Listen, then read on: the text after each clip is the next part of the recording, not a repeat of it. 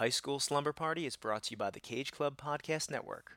For all things Cage Club related, head on over to cageclub.me. That's cageclub.me.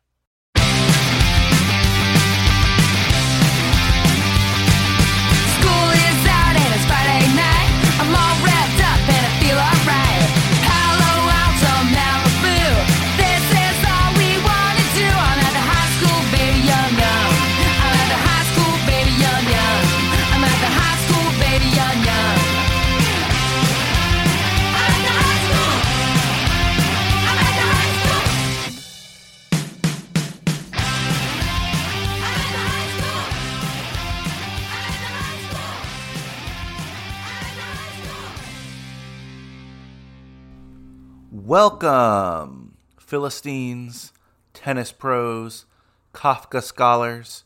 Oh, and an extra special shout out to my children of divorce out there. This is High School Slumber Party, the podcast where me and some friends look back at our teenage years through the lens of some iconic high school centric films.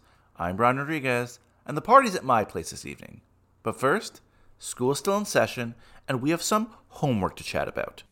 This was your assignment, and I would like to see the results. If you're a true slumberer, you already know what the every week homework is. It's to tell John Cusack to unblock us on Twitter. No, no, no. Well, it is, but we forgot about that a long time ago.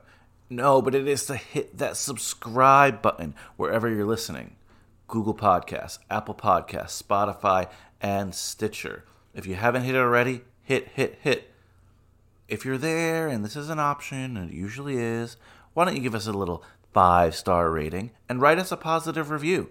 All that helps us grow this little beautiful thing called High School Slumber Party. We might be in our junior year, but we got a lot of growing to do, like a high schooler, you know? Even though I'm the teacher, some people have compared me to a high schooler in the past or quite recently. Regardless, please hit those subscribe buttons. Also, tell a friend about all the great things we do here on High School Slumber Party. That helps as well. And of course, you have your homework assignments every week, and that is to listen to previous High School Slumber Party episodes. In the way past and in the near past, both are important homework assignments. And of course, you can listen on cageclub.me as well. That's cageclub.me. That's cageclub.me. That is the flagship for this program, and that is a place where you will find all our backlogged episodes as well as episodes of so many other great pop culture podcasts. So, in detail, that near past homework, the days of near past, that homework was, of course, to listen to the last two episodes.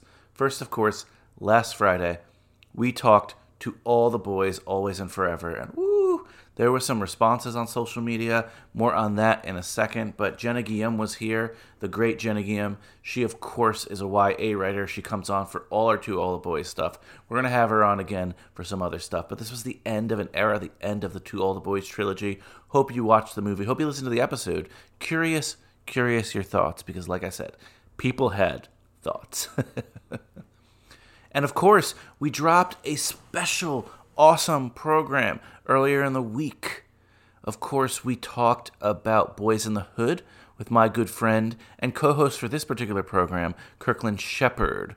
It's called The Black Teen Experience, and we're going to start to look at some black teen films, as simple as that. It was Kirk's idea, it was my idea. We put our minds together, and the first one we started with was Boyz n the Hood. It's a soft launch. I think the show's going to sound a little bit differently as we go along, but essentially, we just put the mics on after watching Boyz n the Hood, and we're like, let's talk. Let's talk about this movie, how important it is, how awesome it is. Definitely, definitely check that out. And there's more to come from me and Kirkland. There's more to come in that department. There's more to come with these black teen films, so I can't wait to talk more of them. Two movie homework assignments. But of course, this is Friday, and Fridays are for fun. Remember that? Fridays are a regular day. There'll always be a Friday episode, and today is no different. This Friday is no different. We are talking The Squid and the Whale with my good friend Danny Kim, Noah Baumbach film. Oh man, a lot of good buzzwords from this one. Philistine and Degulas. I can't wait for you to listen to it. Whoa, whoa, whoa! The bell didn't dismiss you. I dismiss you. I should take off your final grade for getting up. Come on. we got more things to talk about before this great episode on the squid and the whale. And if you do want to improve that grade I mentioned, class participation is a huge part of your grade, a great part of your grade, something that'll vault you over the top of your other classmates. And of course, you can participate on Instagram, Twitter, and Facebook.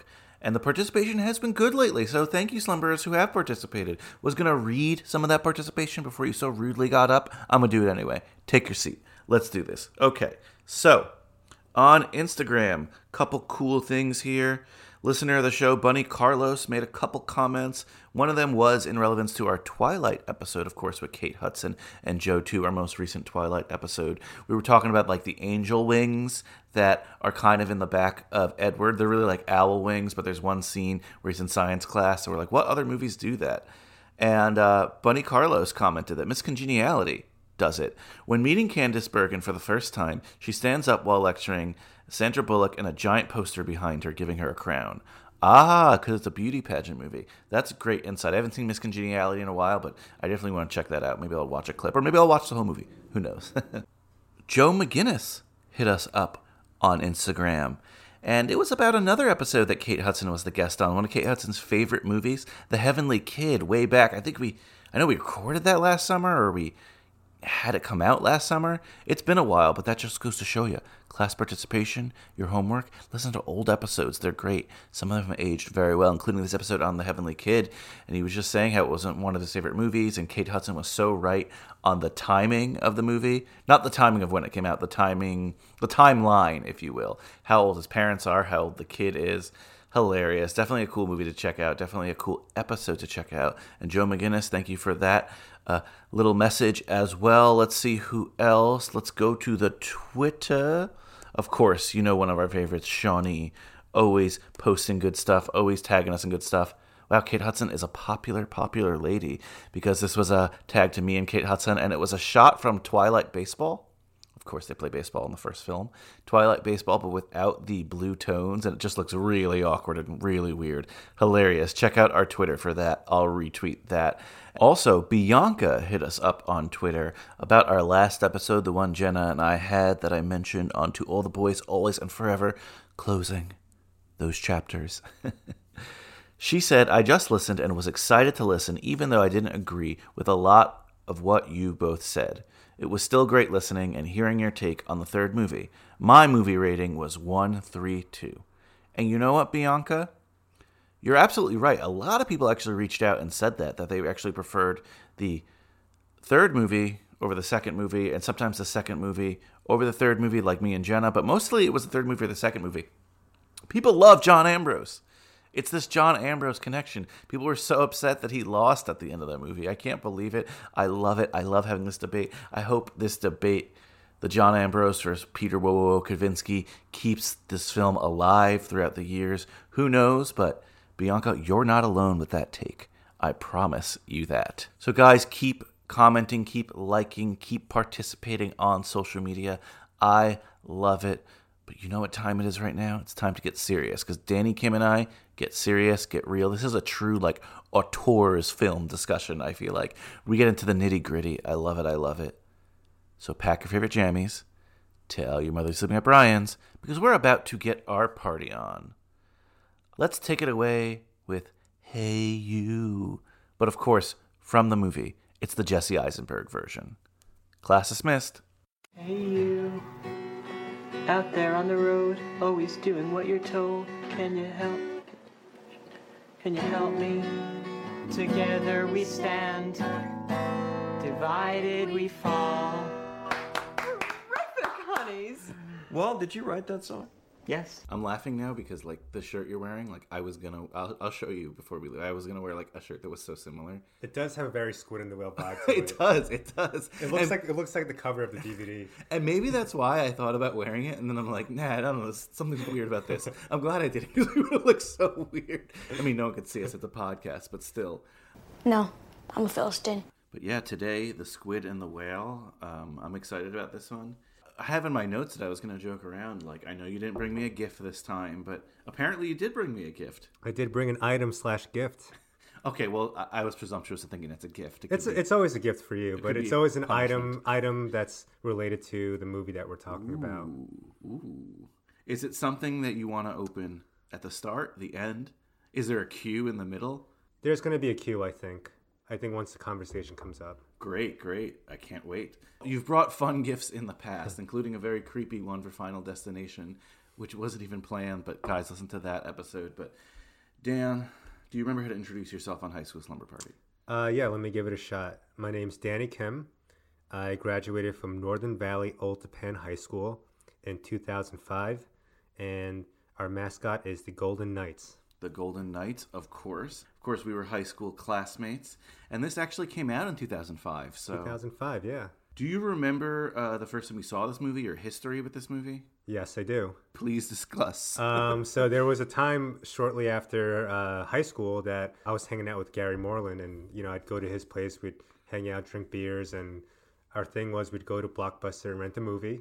And I saw Squid and the Whale on the on the shelf at Blockbuster at I Bi-State. remember seeing it there, like, Yeah. because it had such a unique look compared to the other films. That's what it was. It was the cover of the DVD. It was kind of like it had an indie feel to it. So I'm like, oh, cool, like an indie film. So I was really attracted to it, and I did recognize Noah Baumbach's name from. It was probably from Life Aquatic. Yeah. because that movie came out a year before, Mm-hmm. and I think he wrote that movie. What were your first thoughts about it? Like, what's your history with this film? Is this a film you have watched a lot, or So this is one of the few films that I've watched that's always stuck with me Mm. since since the first time I watched it. Like whether it be you know rewatching the movie over and over again or listening to the soundtrack, and it's just one of those movies that's so rewatchable. I've probably sat to this movie at least fifteen times. For sure. Uh, like my history is somewhat similar. I can't remember the first time I saw it, but it was at such a formative age. Obviously, for the both of us, we're the same age. I was really moved by it because it's one of those first films that, at least for me, when I was trying to write a lot in college and just get into these movies, like, oh shit, this is a comedy and a drama, and it's a movie that not everyone's talking about, and it's making me feel things that I haven't felt when I'm watching the like Will Ferrell movie or Oh, yeah. whatever else is out. yeah. It was this weird feeling that, and that I got from a lot of early Wes Anderson as well. But it was that weird feeling that it was funny, but I'm not laughing out loud, if that makes sense. You know what I mean? It's not like, oh, like I said, Ben Stiller has a funny accent Right. and dark and scary. And it's a movie I've revisited, not as much as you, but from time to time. And every time I have a little bit different of a read and feeling with it. It's a movie that deals with a lot of serious matters, like divorce, which we'll mm-hmm. definitely get into. I I just remember being like mesmerized with it and just being like, oh, movies can be like this. They don't have to have like a cutesy ending where everything's tied together either. And I know there were tons of movies before this that did this, but for me, 2005, I was like, whoa, this is fucking awesome. This is such a New York movie, and growing up, like, I knew what the squid and the whale was, you know. Yeah, I'm sure you saw it too. right. I was thinking about this now. I'm like, if you're watching this from like Iowa, like, what does that mean to you? You know what I mean? Mm-hmm. To the end of the movie. So you remember seeing the squid and the whale in the in the museum of Oh yeah, the, History? the diorama itself in the museum. I think that's like in everybody's childhood actually who grew up in like the tri-state New York area. For sure. I remember when they removed it. They just have the whale now. Oh really? They, I didn't know they removed it. Oh, years ago. like shit, I didn't know that. maybe even by the time that this movie came out, or like soon after, because it's not accurate. Like there's never been a documented whale and squid fight. It Mm-hmm. was literally just cool. And someone like made the point like they've ruined it for everyone. But they made the point like this would never really happen in real life. So why is it in a natural history museum? So they put the squid in like its own box, and the whale is still there. I think a lot of things is in the Natural History Museum. It's maybe like there wasn't much information or technology back then. Oh, it's For just sure. it's just based off of like urban legends and allegories, and of course the, the battle of the squid and the whale exists, but not in a literal sense. Not in the natural world, but maybe in, in literature, yes, it does exist. Yeah, exactly. And it definitely comes from that, like Moby Dick level shit. But it was like, oh, that's cool. it seems like it happens there, you know? Yeah. This is a movie that I'm glad you brought up. I wasn't thinking of it as a high school film because I think there's a lot of ways to watch it. When you mentioned it to me, I'm like, hey, you know what? You're totally right. And especially, you know, again, finding out that this is like Noah Baumbach's, like it's semi autobiographical about his teenage years. And if you watch it with the Jesse Eisenberg uh, focus that he's the main character, it definitely is a teen film. It's heavy a teen film. The first times I watched it, I gotta be honest with you, I really kind of looked at it from the parents' point of view more. I don't know why, because I was a kid. You know what I mean? Yeah. But uh, now, especially on this watch, uh, I really was focusing on him mostly, and definitely, definitely a lot to talk about. Let me read the back of the DVD here, so for those of you not familiar with the Squid and the Whale, and I can imagine there's a lot of people not familiar with this movie because, for us, again, us growing up, it's a formative film at a formative time. But I don't think like a 17 year old now has seen the Squid and the Yeah. Whale unless he's very involved in the career of Noah Baumbach. Do you remember this movie being in theaters? I don't remember. No, Yeah, no because this movie it's super successful, but it still flew under the radar. it was the first time I saw it was the first time you saw it, just like walking those hallways, the fake hallways, know, like the aisles, Aisles of blockbuster. Yeah, the aisles of Blockbuster.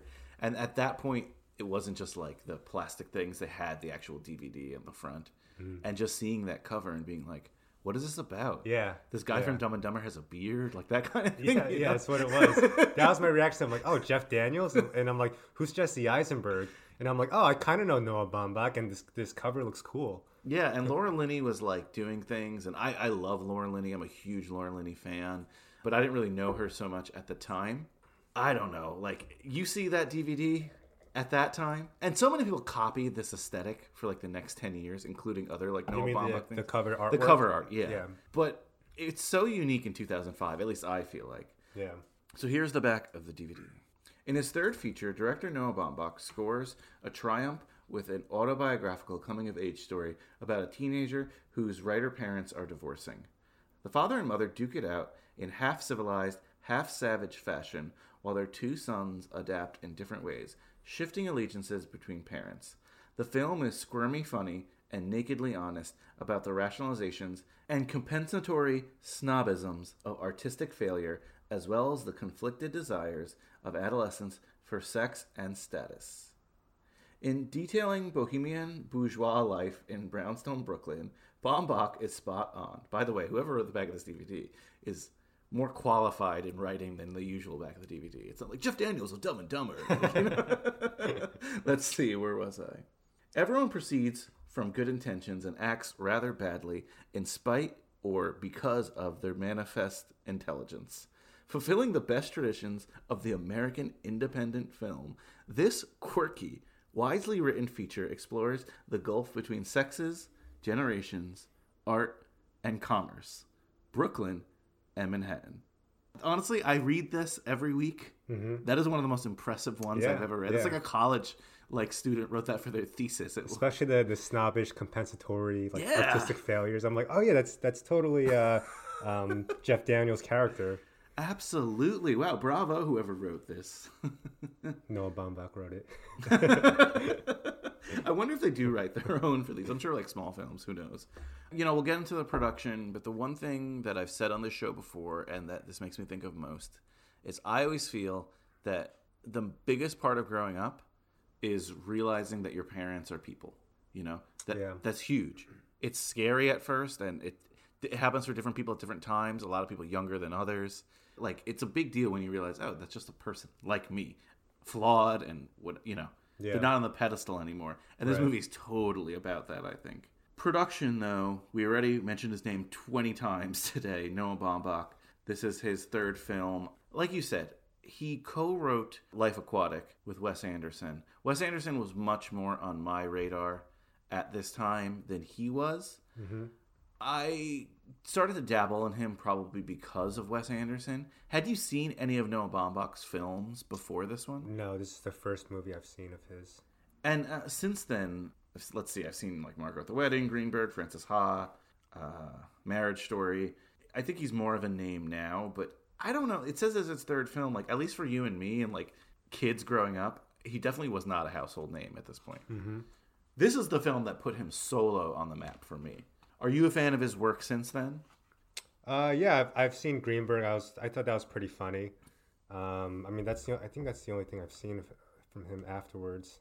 It's funny that you've watched this movie so many times and then, like didn't just become a student of his. You know? yeah, I- I yeah. every- I don't know. This movie just really stuck with me because, um, like you said, there's so many different ways to watch it. Like I find myself lately watching it from from uh, like a screenwriting perspective, and before that, I was watching it in like a very personal perspective, how I could personally relate to that movie. And actually, the first time I watched it with Gary, it was like we were like cracking up the whole entire movie. Like it was, it was like a comedy for us.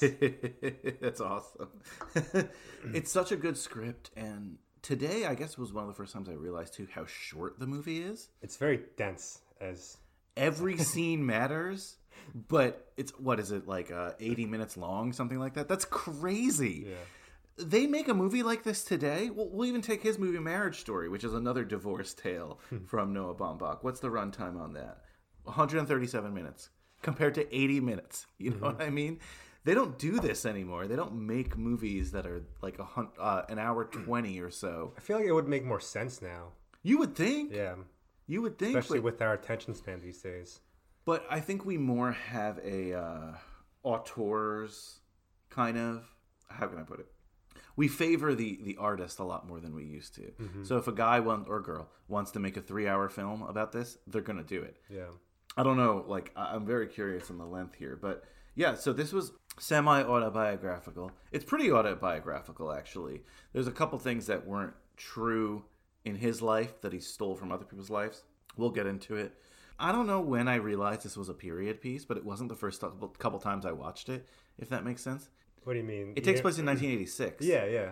But like the first couple times I watched it, I thought that was just like, oh, I think people dress like that in Brooklyn. You know, Yeah. These are the kind of cars they dress like in Brooklyn. I Brooklyn. think it's because so one thing I liked about the movie is yes, it's filmed in Park Slope, Brooklyn, but besides the fact that it that there is a squid in the whale at the Natural History Museum, like the story itself could have taken anywhere really, because like he doesn't he doesn't use Park Slope or Brooklyn as like he doesn't like over stimulate the idea. It's like oh this is a Brooklyn story, this is a Yeah. New York story. It's just he he depicts Park Slope as like this, you know, kind of like a suburb almost, just like this very domesticated neighborhood that people are just trying to raise families in. I was mesmerized again watching this, like high school going into college, or maybe it was college. I was mesmerized with the fact that like these are kids having suburban lifestyles but taking the subway, you know, stuff like mm-hmm. that. Like that visually to me was crazy at the time. You know where we grew up, very suburban, close to the city, but the idea of like, oh, take the subway to school was like, whoa. Yeah, that is pretty wild. Yeah, especially at that age. Absolutely. So, just quickly on Noah Baumbach, this ends up being a breakout in, in so many ways because he gets nominated for uh, Best Original Screenplay at the Academy Awards, which is a really huge deal. And it's funny because he originally wanted Wes Anderson to direct this one, and Wes Anderson was like, no. Basically, when I direct, you know Wes Anderson, like making movies, you know. when I direct, I have a certain style, and this is so personal. You don't want me to do that to your movie, Right. You know. So he's like, okay, I'll direct it. And I found it fascinating that it was shot on uh, 16 millimeter, super 16 millimeter to be specific, mostly with a handheld camera. Yeah. You're a camera guy. Do you get that feel from this movie? Um. Yeah. Absolutely. Especially in the tennis scenes. Yeah, yeah, that's a good Um, point. I mean, yeah, like the camera work is very fast, but I don't know. Maybe that could have been a choice of you know. I guess it does have more of a, um, like a more intimate feel to it. Like I'm, I don't want. I'm, I don't want to say it's like oh, since it's handheld, it feels like a home video. But you know, the the movie is not overproduced for the story, and I think the the the very sort of straightforward, simple camera work um, fits perfectly for you know for the story that's being told. For sure. Like if there was if there was like Wes Anderson camera work in it in it with everything's being symmetrical and everything's like everything has a certain color palette. Even though Squid and the Whale does have a certain color oh, it palette does, to it, definitely. but if it was if it was shot and photographed like a Wes Anderson movie, it would just be so necessary. I think. I agree. Uh, one of the times that I rewatched this actually was in college. I was in a writing class, and this is not a brag because I'm not a professional writer right now. So, like, I feel like it's the best movie for a writer, not or a great movie. It's like it's a fun movie for a writer to watch. oh, for sure, for sure. but I, uh, I did a rewatch in college. I think it was probably the second time I saw it in this writing class. I was doing really well, and it was unexpected because it was all these English majors, and I was a government major. I wasn't like taking writing seriously, and like I said, I was doing well in the class. And I was very influenced by Wes Anderson at the time. And people were like, "Oh, I could see a lot of Wes Anderson in your work. That's cool."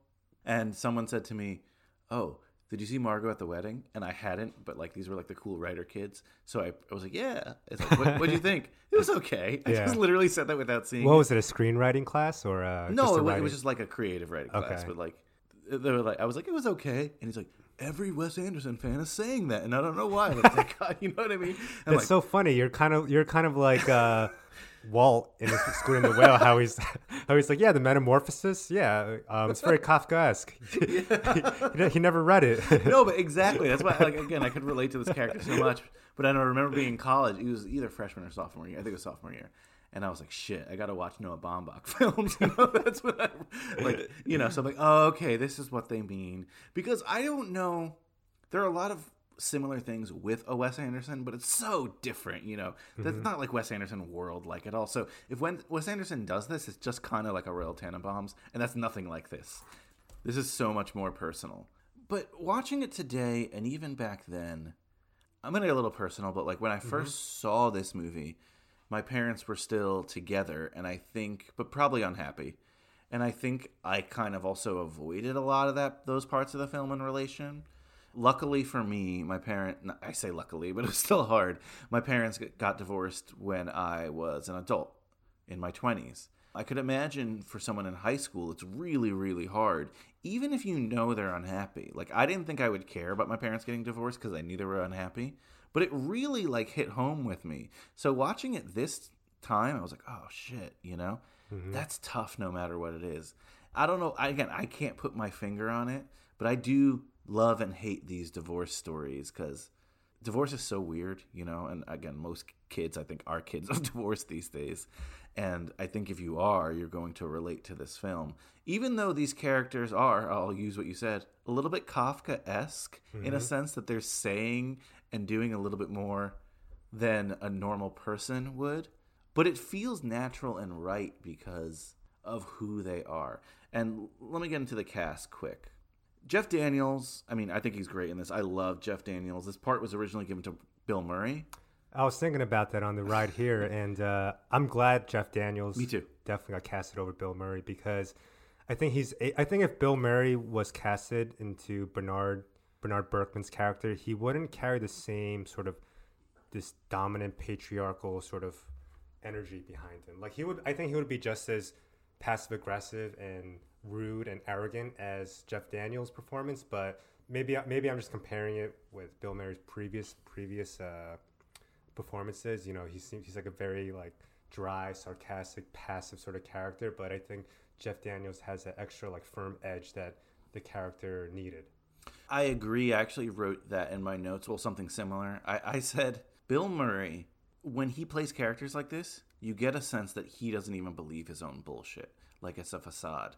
Jeff Daniels, I feel like he believes his own bullshit. right here, yeah You know? yeah every every sort of like trash talking or judgment he has towards the people around him it's it's so arrogant like when he talks about the he's like yeah you need to see the school psychologist he probably has a ba in psychology like everybody he encounters just judges right away just just makes uh like, just assumptions about them Think of Bill Murray's character in Royal Tenenbaums or in Rushmore, right? Like he is someone who's in charge of things, but there's a it feels like there's a facade about it, you know. There's a weakness to his character too.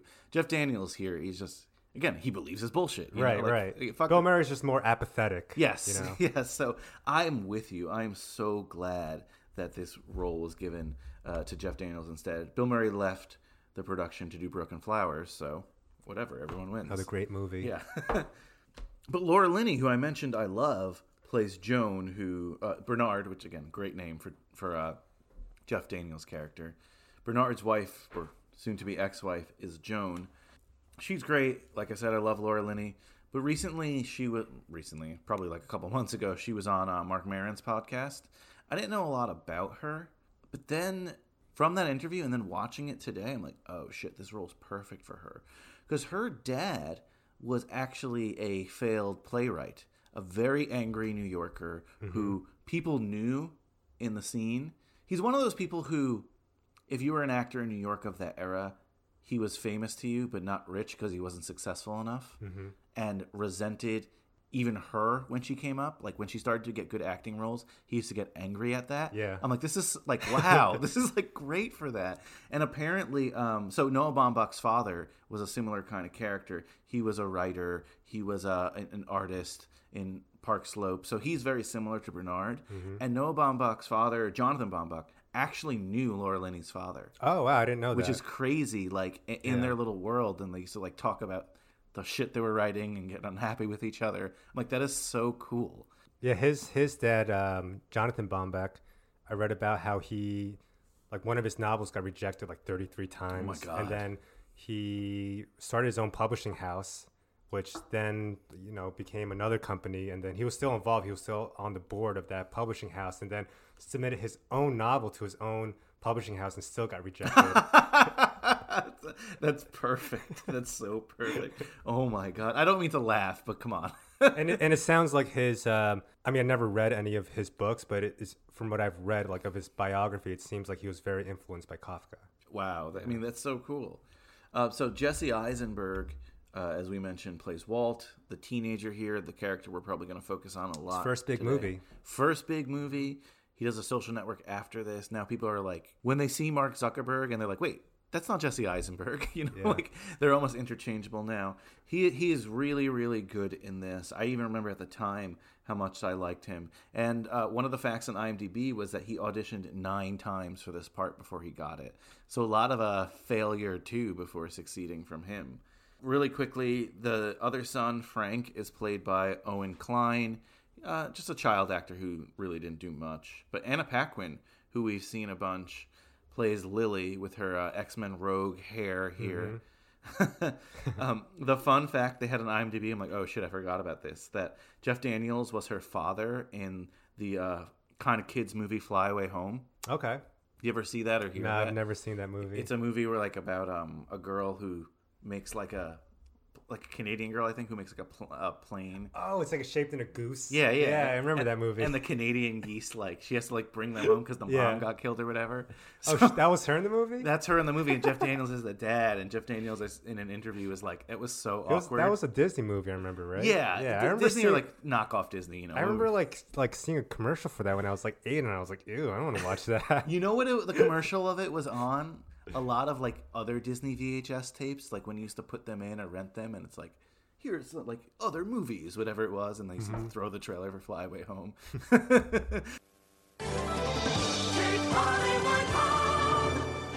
Coming soon to home video.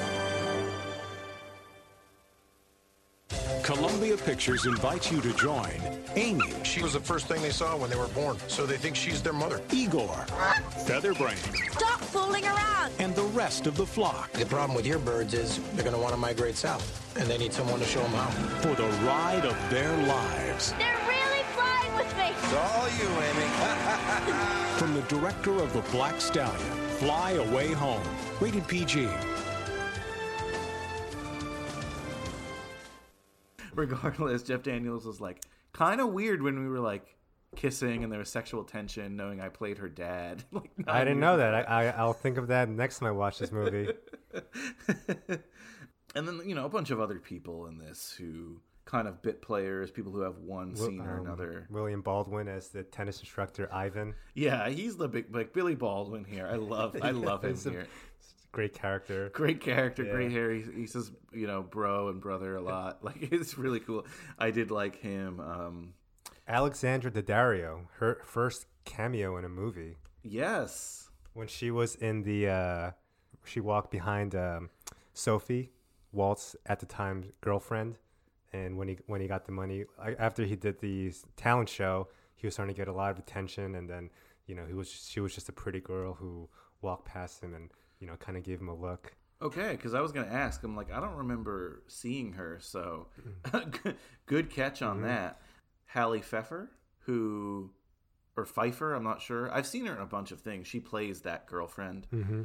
I think she's really cool. She's actually a playwright herself. I think she's equally as famous for acting as playwriting these days. More on the indie, like underground scene. But again, I've seen her guest star in so many things too. Love seeing her here. Oh, just one quickly. Ken Leung Mm-hmm. is the guidance counselor briefly, and he's Mhm. not in it a lot. I'm like, where have I seen this guy? But the dude's been in a lot of stuff. He was in um the first Saw. the first Saw. He- What else was he in? He's actually in one of the X Men movies, but he's also in Rush Hour. He's the one with like the blonde hair. In yeah, Rush yeah. Hour. He he was like he was definitely like one of the regularly casted Asian males in Hollywood For sure, in yeah. the '90s and late '90s, early 2000s.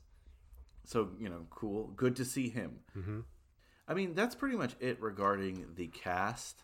I did want to get into a little bit, you know, what this movie made me feel before we get into some scenes.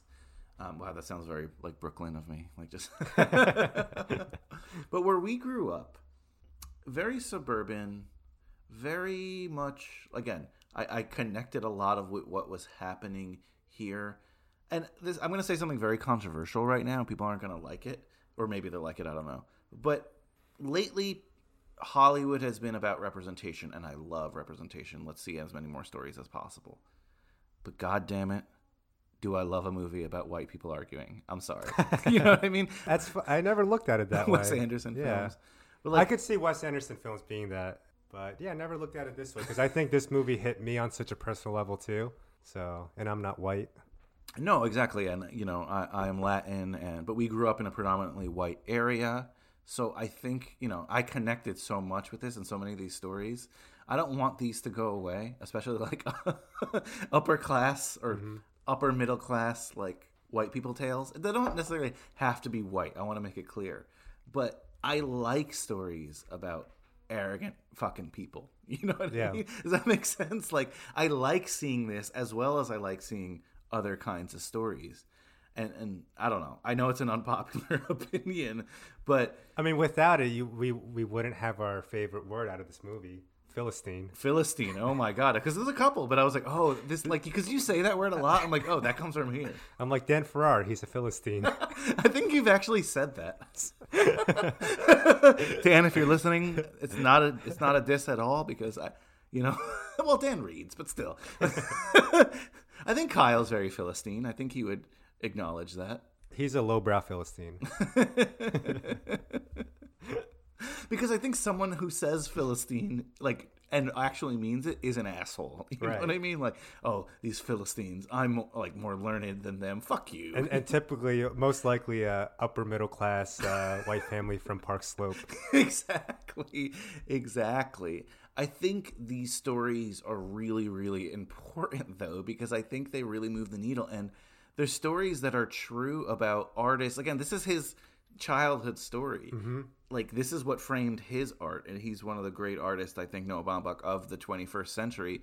And you know, Laura Linney has probably a similar story, and I don't know, I don't know. Right. I mean, for the sake of this conversation, it was the the culture that he grew up in, the household he grew up in. I mean, at the end of the day, the the themes of this movie could happen to any family, regardless of their background and culture. Exactly. On the surface, it's like yeah, like they're two two writers arguing over their two kids, you know, and they're you know they're calling each other Philistines, and you know they're they're arguing over their apartment in Park Slope and arguing over uh, who writes the checks for tennis practice. You know, all those things are on the surface, but that was uh, that was Noah Baumbach's world when, in the '80s. But you know, having uh, two children, you know, going through witnessing a divorce of their parents, that could happen in any family, regardless of culture or you know background or status. So you grew up with a brother too. Were you the Walt or the Frank? I was definitely the Frank. I was kidding. Yeah. Oh, really? No, this this movie this movie uh, was kind of a mirror to me in a really freaky way. Wow. Yeah, it was because my parents they'd never divorced. Oh, really? But they did separate for a couple of years when around the same age. In the, Oh, cool. The kids in the I movie. said cool, like it's so. Yeah, it is pretty cool. I think I was, I think I was like eight or nine, and my brother was thirteen. I don't mean to say cool, but like that's such, again. I feel like I'm in the Brooklyn mode. It's like, oh, Yeah. let's analyze that. oh yeah, so I mean, pretty close. The characters here are 12 and 16, so a little older, but Mm-hmm. I mean, yeah, that, that is quite the mirror. I was definitely. Um, I think I could see my brother being Walt more because I see myself as Frank. Mostly because I was more closer to my mom at the time. This is kind of weird, but like there were definitely moments in my childhood where I where I definitely compulsively masturbated.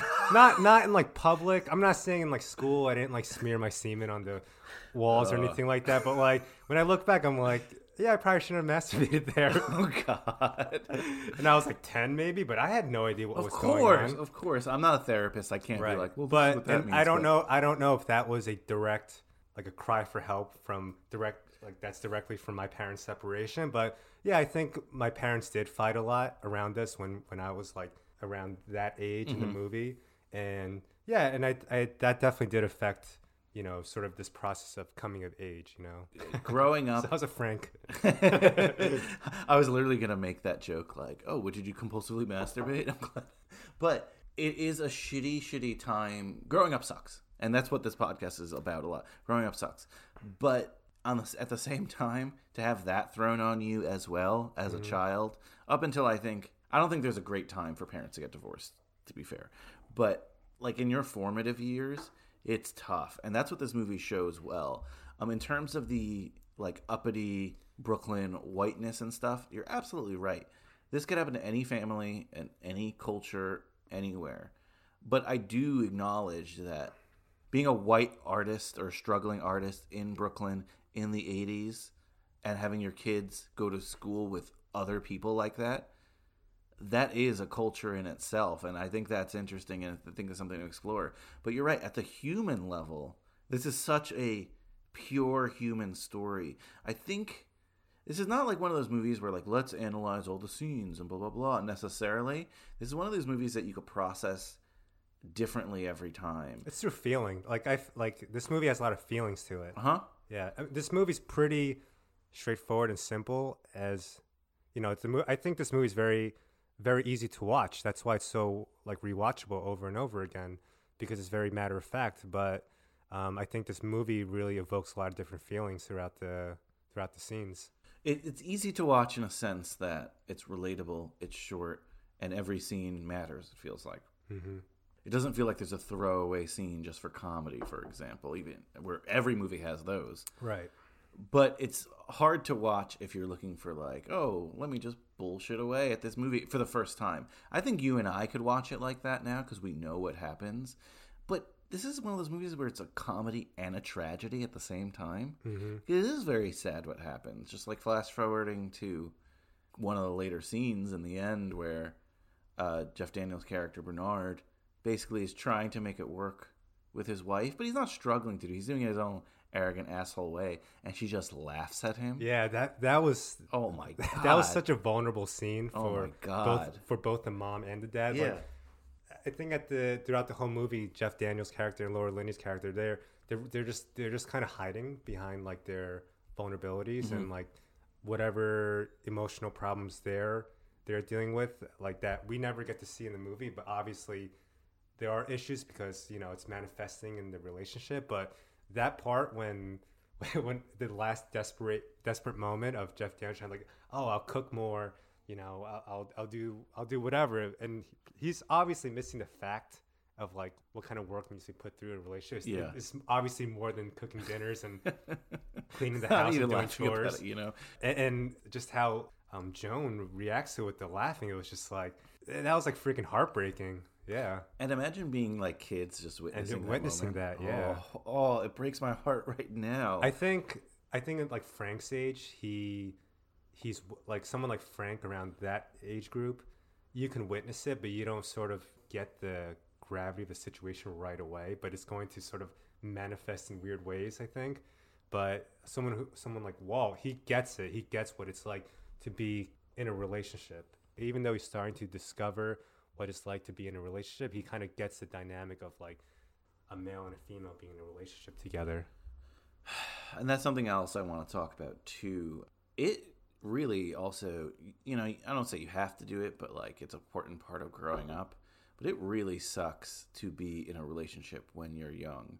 Like you're not a fully formed person. The person you're dating is not a fully formed person, and it Mhm. could get scary and it could get fucked up. And Yeah. you kind of see it here at certain times. Like he's super rude to the girl for like kind of innocuous, dumb reasons. But like I'm watching this movie, thinking back, I'm like, I'm sure I was like, Oh, that too, dude, like I mean? the Ugh. and I and I used to. So that's so funny that you say that because I think about my first few relationships um, with my first partners, and at the time, I was so sure of myself that I'm like a good boyfriend. God, but right? looking back, I was a fucking piece of shit, bro. Same, same. Yeah. I, I apologize. I know none of you were listening, but I apologize to my early relationships because I was a terrible human being. Like, Yeah. I, I'm glad I never. So have to be a narcissistic. No, exactly, narcissistic. you think you fucking know everything, Yes. and it's like, oh, you know, I don't know if I'll have kids. I want to have kids, but you know, whatever. But like, the teenage years scare me. The teenage years scare me because I remember myself as a teenager, and it's like, oh, Yeah. those are tough times. Yeah. Those are tough times. And at, at least from like the teenage boys' perspective, teenage boys are arrogant as fuck. like, Yeah. And seeing that here, I'm like, that is so. And that's what makes Jesse Eisenberg. Look, I don't know what he's doing today or whatever, but at the time and looking at that performance now, you're like, holy shit! Like this guy is nailing it because he seems. He seems arrogant, but not in the way his father is. Not like cocksure for no reason. Like he seems sure of himself. I don't know. I don't know. Sure of himself because that's what he knows. But he's also looking for his father's approval. And ugh, I think there's a lot of conflict in his character because all he's trying to do is emulate whatever his father says and thinks what his father thinks on the surface. But I think there's a lot of conflict, you know, like in his mind. That's why he's so awkward, you know, like a lot of the things he says, there's no commitment behind it. He's just saying what his dad says, Mhm. you know? Like uh, he says, oh, like, don't be difficult. But it's funny because I could look back at myself and thinking of moments like that too. Like, you know, you feel like you're sure about something, you feel like you know something, but you're just parroting shit. How the fu- fuck? Sorry, I, I'm saying fuck a lot, but the movie does too. But how the fuck would you or I, growing up, know anything about the world to talk the way we talk to people and do the w- way the things we did? You know, we had mm-hmm. no experience in like emotions or dating people or anything like that. It's just, oh my god! And this Yeah. movie like reminded me about again. If you're a teenager out there, I apologize for cutting into you. Maybe I am, maybe I'm not, but at least my I can speak for myself as a teenager. Like I, I, I would want to punch myself on the face. You know what I mean? But it's it's all good. Like everybody has, I think everybody has to go through that. yeah, I mean that's fair. Yeah. it's fair. But I don't know. I think uh, everybody handles their teenage years very differently. But I think the ones that do have similar experiences to Walt or Frank, you know, like I think at the end of the day, they still they, they could come out of it. Hope so. Yeah. Well, Noah Baumbach came out of it, and he Yeah. made this movie. So is, is Noah the Walt or the Frank? He- he's the Walt. He's the Walt, right? Okay. Actually, his brother play, is in the movie, who is, I guess, the Frank, because it's his younger brother. His brother plays the student at SUNY Binghamton, who invite, Oh, who invites, who uh, invites him there. Bernard. like, oh, I thought there'd be a bigger crowd. Yeah. so, what's what scenes do you want to talk about here? I know the first scene is that tennis scene. Let's start with let's start in the beginning. Tennis. Mom and me versus you and Dad. Long. That looked pretty good. It was out. It did look good. Frank, it was out. It's my call. Out. If you can, try and hit it at your mother's backhand. It's pretty weak. Got it.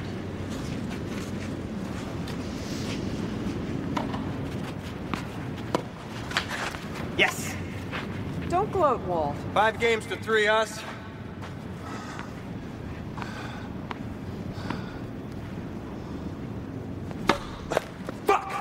Come on, Bernard. Bernard, don't curse. Cursing at myself.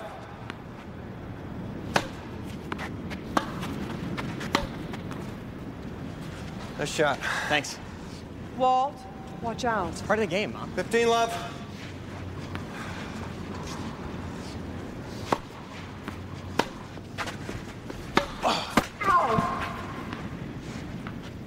Joan, I'm sorry. It was an accident. That that scene is so jarring to me because First line of the movie: me, me and mom versus you and dad. which is yeah. right off the bat, just sets it right up. Absolutely. Yeah. Uh, like it just and when you watch it again, it's so much more obvious than theoretically the first time. But I love the fact that the dad is happy teaming with the older brother because he wants to win. Like it's not about whatever. Oh, let's have fun with the family. Like this dad wants to win. He's getting angry at himself. He's saying fuck and Yeah. stuff because you know when he makes mistakes. Like, it, and it, that's something that I don't know if a lot of fathers are like, but I loved that this character was like that because again such an asshole. There's want to beat your wife and your like young your youngest child at tennis. Like who cares? He's making excuses for himself, and the way it looks and sounds is so good. Let, let- yeah, let's talk about the, the, the tennis matches and the, and the ping pong matches. I love the interactions between Bernard and Frank. Just the just the tension between them, Yeah. and just how different they are, and how I guess like unaccepting Bernard is to Frank. for so many reasons, and one of them being that like Frank, who's again a kid, is siding with the mom, but he's a kid, you know what I Mm-hmm. Mean? But like uh, Bernard takes it personal, which is ridiculous. oh man, oh man. So, what do you want to say about the tennis and the ping pong? I love the scene when they're talking about um, this. This is the conversation that revolves around like, oh, like you don't want to be like Ivan.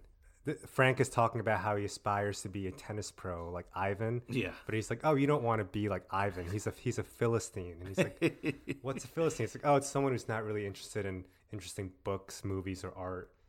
And then he goes, I'm a philistine. Yeah, I love that. And he's like, "No, you're not." It's like, And yeah, I am. And I, I mean, it's obvious that Bernard doesn't approve of this, of, of Frank's like, you know, of who he is at what? How old is he in the movie? Like 11 years old? Yeah, something like 10 or 11 years old. But 12. he just totally takes it out on him with, through the ping pong game. which is again ridiculous. It's funny, but it feels funny to me because it's so true to this character that we're like learning about. Yeah. And then her, like the mom too. Uh, she's not perfect either. Like Mm-hmm. she, she does seem to resent him because he hasn't had a popular work in, for a while. But at the end of the day, I kind of understand where she's coming from more than where he's coming from. That doesn't mean like have affairs and do all that shit. That's not that's not what I mean. But he clearly is resenting her for pursuing this artistic dream now. You know? Because he thinks he's the king shit writer. Yeah. Like nobody else can nobody else can be a writer besides him. That whole conversation with, uh, oh, that's one of his lesser works. I can't believe a high school teaches lesser works of these great artists. Like, Oh, Minor Dickens. yeah, minor Dickens. Yeah. Like whatever the uh, F. Scott Fitzgerald one later, and then like the son starts parroting all that. It's like it's almost like he's putting himself on that pedestal with Mhm. those other writers. Yeah. like these most famous writers ever. Like Minor Dickens is still going to be more famous than he'll ever be. But it's just like, oh yeah, mm, that one's okay. You know. Yeah. he he's in complete denial that he's a failure of a writer at, at this point of his, of his career. But yeah, he's he's still out there just constantly just judging and berating people, people he doesn't even know. And in a way, he's almost like a teenager, right? Like, Yeah. he doesn't feel like a fully formed adult. I know, like again, it's t- this movie turns the temperature up a little bit more than maybe a realistic situation with how confronting they are and how just honest they are. But it's subtle enough where it doesn't seem like a parody or anything like that. Um, and he's such a character who's so so arrogant for no not no reason but for not a lot of reason. And the way this reflects on his teenage son is is super detrimental. But frankly i think it's something that happens with a lot of parents to teenagers. And i don't know if parents again i'm not a parent but i don't know if parents truly understand the influence they're making with their actions on their kids all the time. Mm-hmm. just in relation to Walt uh, and the girl, and when they're talking in class, and we already talked about quickly the scene where she's mentioning, um, you know, the book she likes and Kafka, and he's like, "Oh, really? You like that? You know, it's one of his lesser works." Yeah, especially the the metamorphosis and yeah. Oh, I read The Metamorphosis. Uh, you were right, it's great. Oh? Yeah, I mean, so bizarre. What do you think is happening at the end with the sister? Oh, yeah, I think she's, um. I mean, no, it's ambiguous, really. Yeah, I mean, it's gross when he turns into the bug, but I love how matter of fact everything is. Yeah, it's very Kafka esque. Because it's written by Franz Kafka. Right. I mean, clearly. Yeah, it would have to be. like the metamorphosis was mentioned um, in the car ride when Walt and Bernard were find, looking for parking, and um, that was when Bernard was like, "Oh, you know, it's like you know, Kafka was one of my predecessors," and Yeah, that was one of my favorite lines. That literally I said out loud, "Fuck you." Kaf- and love his work, especially the metamorphosis. And then Walt goes to the metamorphosis, and he never discovers what the metamorphosis is. And that book kept coming up over and over again in the movie, and I was like, "The hell is the metamorphosis?" And it made me, it made me uh, go out there and look for it. Which Oh. brings me to the item. Oh, nice, nice. The Metamorphosis. Copy of the So I- Metamorphosis. I, read this in college during that class I was talking to you. Oh, did you? About yeah.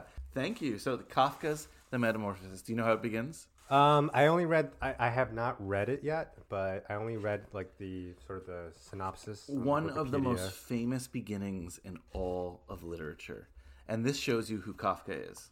Okay. So this is how it begins. As Gregor Samsa awoke from unsettling dreams one morning, he found himself transformed in his bed into a monstrous vermin. Like that's how it starts. He wakes up as a bug. You Yeah. know? It's that direct.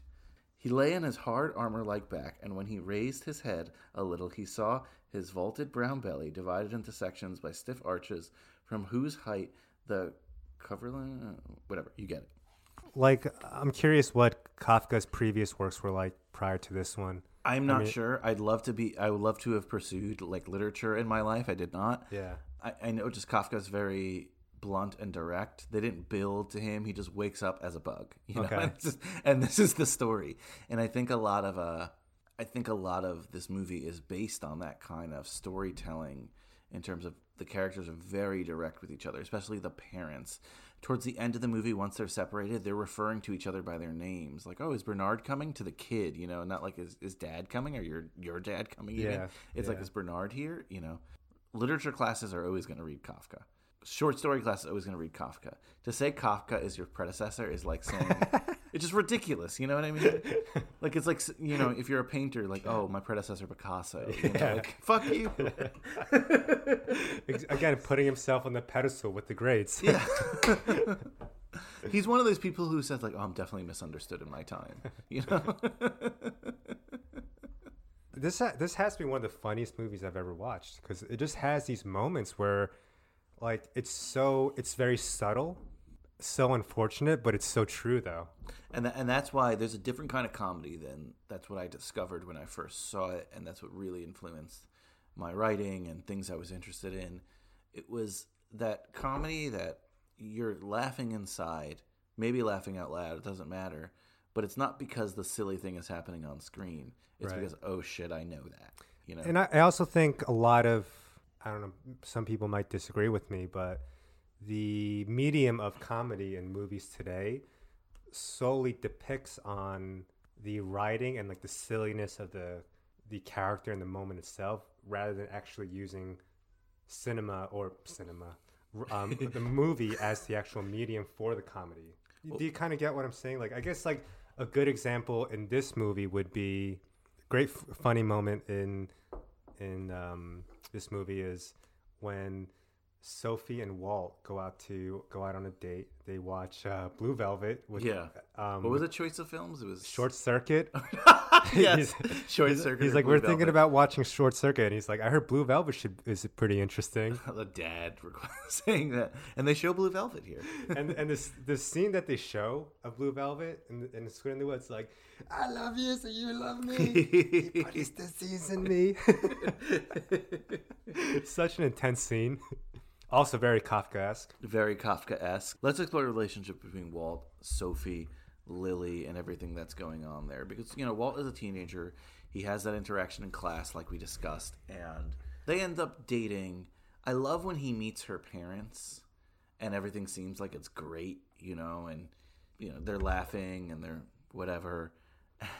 And late- He's funny, Sophie. He's yeah, funny. exactly. It, it was like relatable and cool, and she likes him, but he's treating it so arrogantly because it's not necessarily that he's not attracted to her. I don't believe. I think he thinks his father is not going to be attracted to her, Hmm. which is fucked up. But I think it's something that teenagers do feel at times. You know, Sure, sure, yeah. as they go along and as they're like just talking and getting to know each other, he's asking her about her past relationships. But she seems like a genuinely nice person who's learning and kind of a more stable at home life, which, uh, you know, I'm not like so much of a fan of like that kind of depiction. But it ends up being somewhat true uh, later in the movie when they kind of have their breakup because it's obvious like he's just like he's into her, but he's also into Lily and. well, I love when she says like, "Oh, my father said you didn't shake shake his hand firmly." He's like, "His hands are so big, I couldn't." And was, I forgot what the mom. the mom said. said, "Oh, well, Walt doesn't have a good example of a Oh, relationship because that's why I brought it up. because of because of his parents." But when I heard that, when I heard that coming from from Sophie, I, I, that it was like a very cringe moment for me because the last time you see Sophie's parents was in a Chinese restaurant. They were so like accepting and Yeah. and um, accepting of Walt and maybe maybe the parents didn't know like what the dynamic was between Sophie and Walt, but like they, obviously behind their back, behind Walt's back, they were like talking shit about him. Feels so real though. I don't know. You know yeah, yeah, feels so real. absolutely, yeah. that, that was a hard watch. Like that that was that scene was hard to watch too. and he thinks he has it aced, and when he hears that, it's kind of like, oh fuck, you know. I, I also wanted to bring up just so when they get the separation, they divide their, you know, time between the kids. What do they call it? Uh, shared custody, and it's like days. They odds and even days, whatever it is. Mhm. Thursdays they trade off or whatever. Mhm. It's not serving for the kids. It's totally like optics and them. Um, the dad buys a house across the park, and he's like, "What does he say? It's like the sirloin, of the fillet of the fil- neighborhood. the fillet of the The neighborhood." fil- yeah. he- and he uses that line again when he's reading the. So the thing about Bernard, I've I noticed he. I took it as maybe it's to depict how shallow of a writer he is. How he just keeps repeating these phrases like "Don't be difficult," and he- he always says, "Oh, it's the fillet of the neighborhood."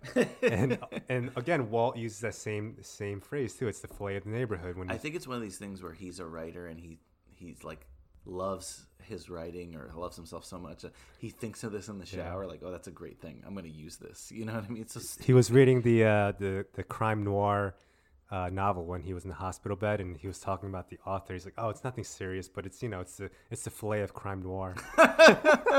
Again, I love that term. I love that term. But the separation creates like an interesting dynamic between both parents where the kids kind of start to develop, we'll say bad habits because they're not being supervised like they were before. Uh, the younger brother starts, well, the mom gives him beer and he starts drinking and just, as he said, like chronically masturbating and Mhm. stuff like that. Walt, I love when he uh, sleeps over his girlfriend's house or he's going to, and he calls the dad and he's like, yeah, whatever. You know what I mean? Yeah. Only because the the, uh, the roommate Lily was in the other room. The, and and that's what I want to bring up too the Lily dynamic, Anna Paquin's character. So uh, the father Bernard is a college professor, and Anna Paquin she's one of his students. Very racy writer. Very racy, and I love racy. he's like, oh, she talks about her cunt a lot. I think it's very racy. Like again, I'm quoting the movie. There's a whole story about her cunt. I'm like, whoa, whoa. Um, and then when he's even uh, talking to Walt's girlfriend Sophie, and he's like, you might like this author in my class. She talks about her vagina a lot. His whole story about her vagina. It's like, whoa. it's very clear that, and we see later that Walt and his father are both attracted to her, and that makes a lot more sense for Walt's character. He's in high school. He sees this what he sees as like a kind of learned girl who's sexy and you know Mhm. whatever. But his dad doesn't. There doesn't seem to be any. He doesn't think it's like wrong at all. He's like, you know, I don't know if I would date my students. He says things like that. But He's like, "Oh, you can. I have an extra room. You don't have to blow Yeah. your super." Like, he, or right off the bat, he sets the tone. exactly. So he not gi- her. He does. Yeah, he you gives know? her the extra room in his place, but it's it's totally to bang. Oh yeah, know? absolutely. God. And she's into him, but then there's like you know the- again we see in like an awkward moment later. How about that scene when Walt leaves her room and then like he passes his dad in the hallway and the dad knocks on her door? fucked up, so fucked up. And again, you have to be someone with the hu like incredible hubris to just think like, oh, my son walked out of there. Let me, you know, let me give it a shot. It's like that dynamic between the father and son is it's insane. It's crazy. insane. And while this is such a relatable story, there are certain elements here that I'm glad I didn't live. I hope you didn't live. You know what I No, mean? not not not in that aspect. No. oh man, oh man, and I, I like what this movie does in terms of. I think anyone who watches does not see Bernard as a good guy, yet realizes that Walt, yeah, he does some dickish things, but it comes from his, his environment. It comes from what he's seeing his father do. It's not coming from him being necessarily a bad person. Mhm. He's not. He's not like just he's not using Sophie. You know what I mean? He is weighing his options, but it's just his dad is like, oh, you know, I wish I dated more women at that age. You know? Yeah.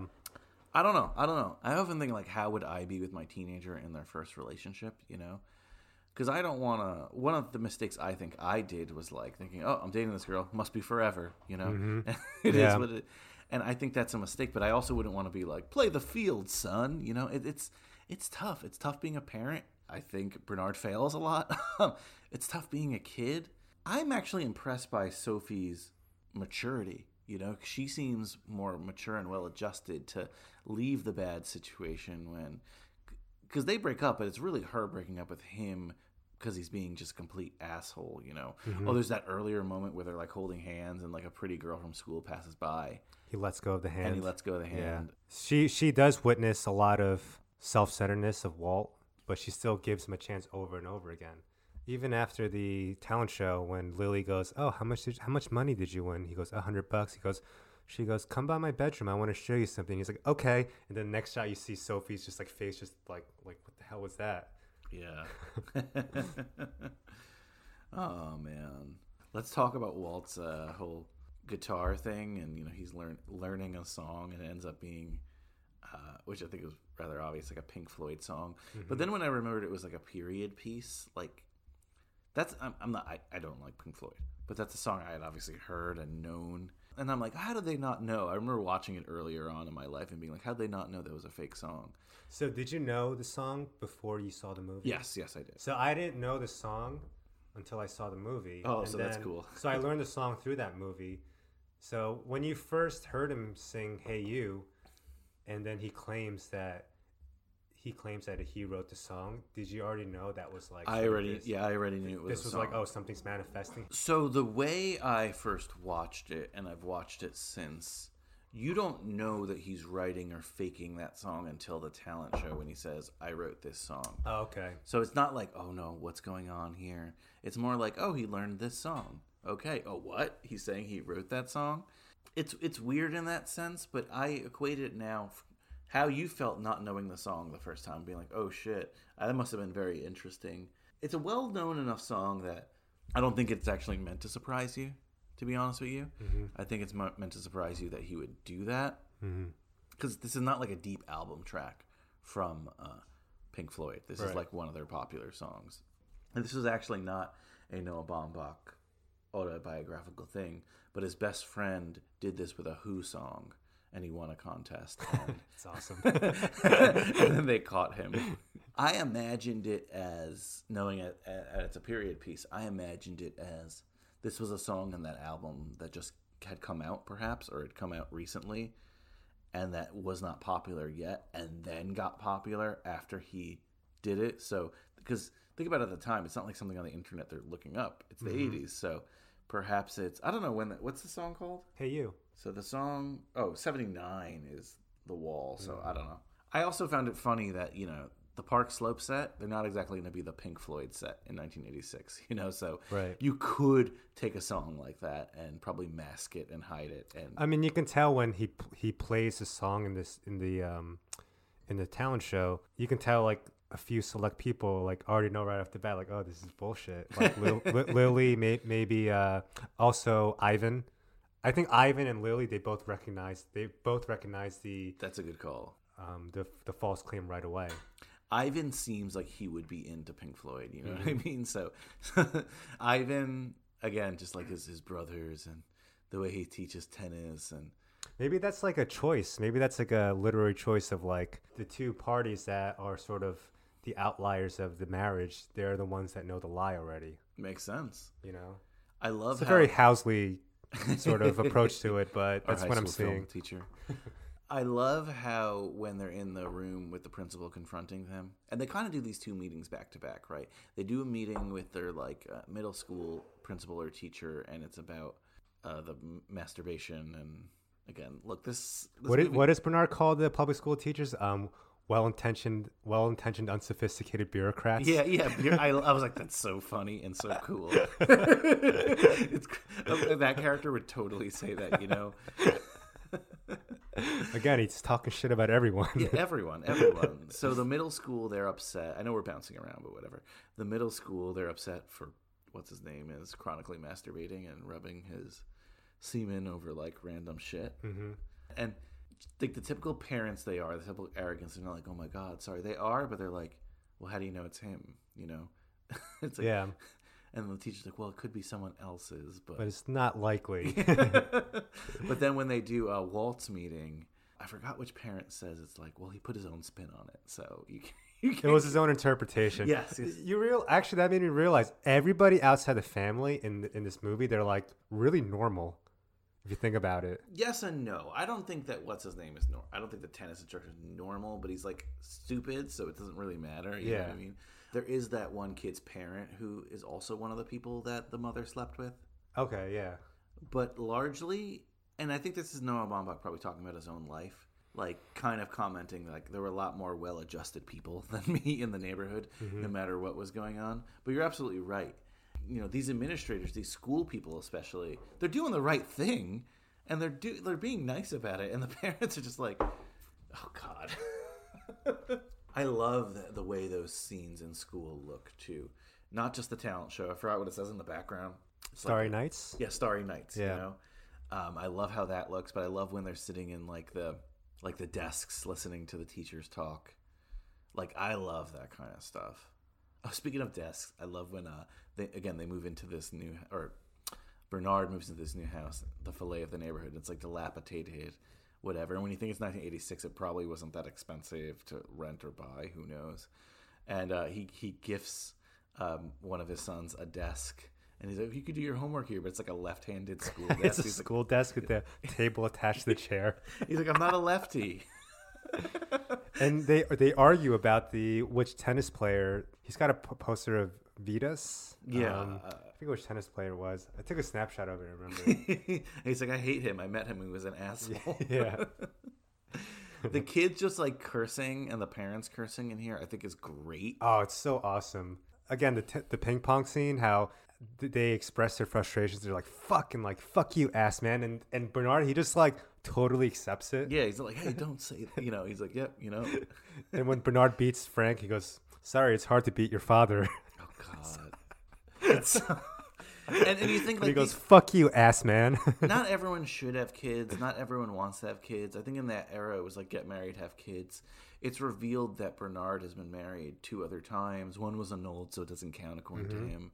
Um, Noah Baumbach's father had a couple other marriages. I think the first marriage was annulled too. Oh, in Noah And- Baumbach's yeah, case? yeah, no, and no, and I think his father's second marriage, the last name was Berkman, the the maiden name of the wife. Oh, really? Yeah. Wow, that's Yeah, I think it was like Anna Berkman. I think. So you get a lot of that in here, and the dad, like, he definitely maybe sh- should have been someone who focused more on his career and not his kids. You know, like, or not not fo- not focus on because he should probably shouldn't have had those kids because he doesn't seem like a father. What I laugh and I'm like, oh my god, he seems arrogant about the fact that he's that way. Like, he doesn't seem like, oh, I'm doing something wrong or oh, I shouldn't be a dad. He's like, these are my kids. I'm just gonna be honest with them. Mm-hmm. It's like really. oh, I, I wanted to talk about because it's so one thing that's so New York that wasn't like the suburbs we grew up in was like him looking for parking. Oh yeah. I go through that a lot here in my neighborhood, but it's also I don't know. There's something like philosophical about it, it too. I've had a lot of deep thoughts while just circling for parking and Mm. stuff. There's a real uh, moment where we see how can I put it?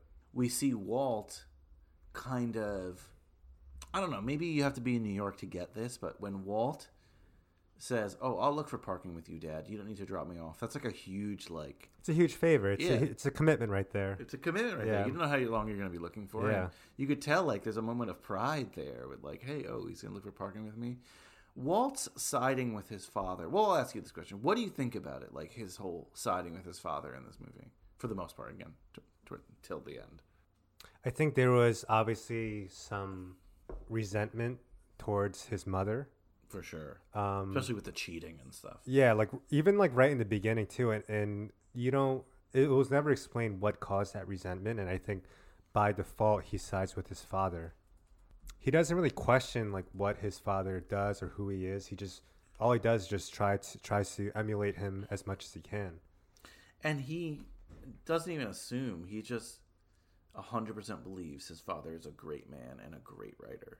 Mhm. He's like, but he believes his bullshit. Maybe one of the last people to believe his bullshit. Yeah, I mean that could be his his coping mechanism to see his parents' relationships through his father's eyes as a coping mechanism because I think one of the I stole this from the New York Times critic was one of the themes of the movie is how Walt is afraid to see things as it is, such as the squid and the whale diorama in the movie, and when he realizes that during his uh, meeting with the psychologist, when he realized when he's telling the story about how his mother took him to the squid and the whale diorama, and he would he, he would only be able to see the see the exhibit with his hands in front of his face, and then his mother would kind of like debrief him at the end of the day, saying like they would kind of go over what the squid and the whale diorama was, and it wasn't so scary after all. So I think that's when he realizes like, hey, maybe I'm seeing what's happening to my parents through through this lens of fear or not seeing it clearly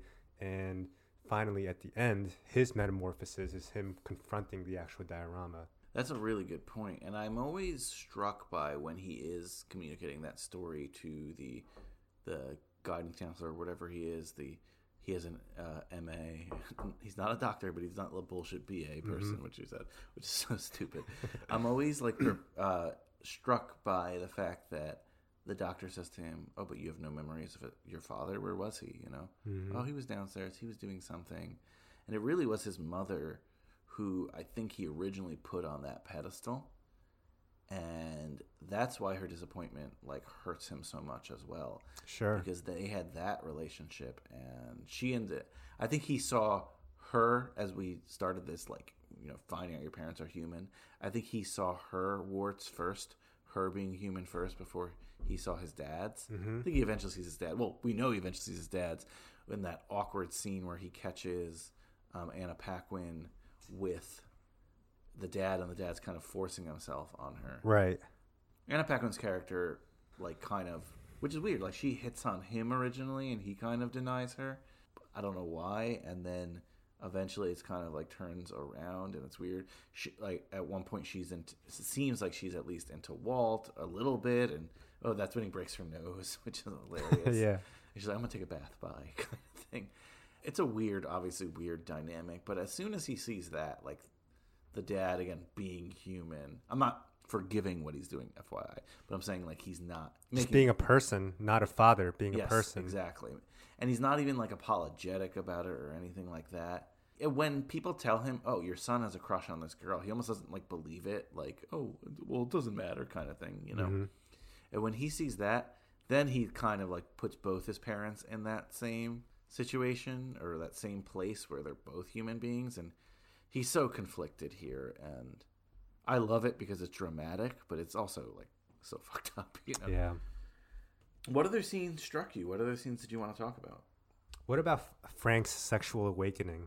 That was a scene when um, I think Ivan and Joan are away for the weekend, and he's alone drinking hard alcohol, and he lays out his mom's oh, underwear. Oh, yes. I mean, is that is that the Oedipus complex like textbook and play right I guess so, right? Like But he's also, but the thing is, he's also emulating Ivan too. He starts talking to, talking like him as well. he wants to be Ivan. You He know, wants to fuck his mother at the end of the day. Ooh, heavy stuff, heavy stuff. oh man, that's an interesting scene. That's a scene that I think I just like didn't even think about when I first watched it originally. I didn't even remember it until this watch. To be honest with you, I was just the drinking with him, and then again putting his mother's. I, I was like, does he put it on? I can't remember, but No, he No, he lays the underwear on the on the no, bed. I know, but I'm saying when I watched it, I'm like, oh no, oh, but it ended up being like you said, very Oedipus, very strange. Imagine you're. This is what I was thinking. Imagine you're Noah Baumbach and you have a younger brother, hmm and you write this scene, and it's like, this is you, remember? but it's also it's very similar to how the parents are here. Like, oh, like so matter of fact. Remember when you did that, or you were like that as a kid, right? Like, oh, Well, I think I read th- that when Noah Baumbach wrote this movie, he intentionally kept it from his parents, not because not to hide it, but to keep it strictly from his perspective. Ah, So it's funny you say that. that's cool. Yeah. That's cool.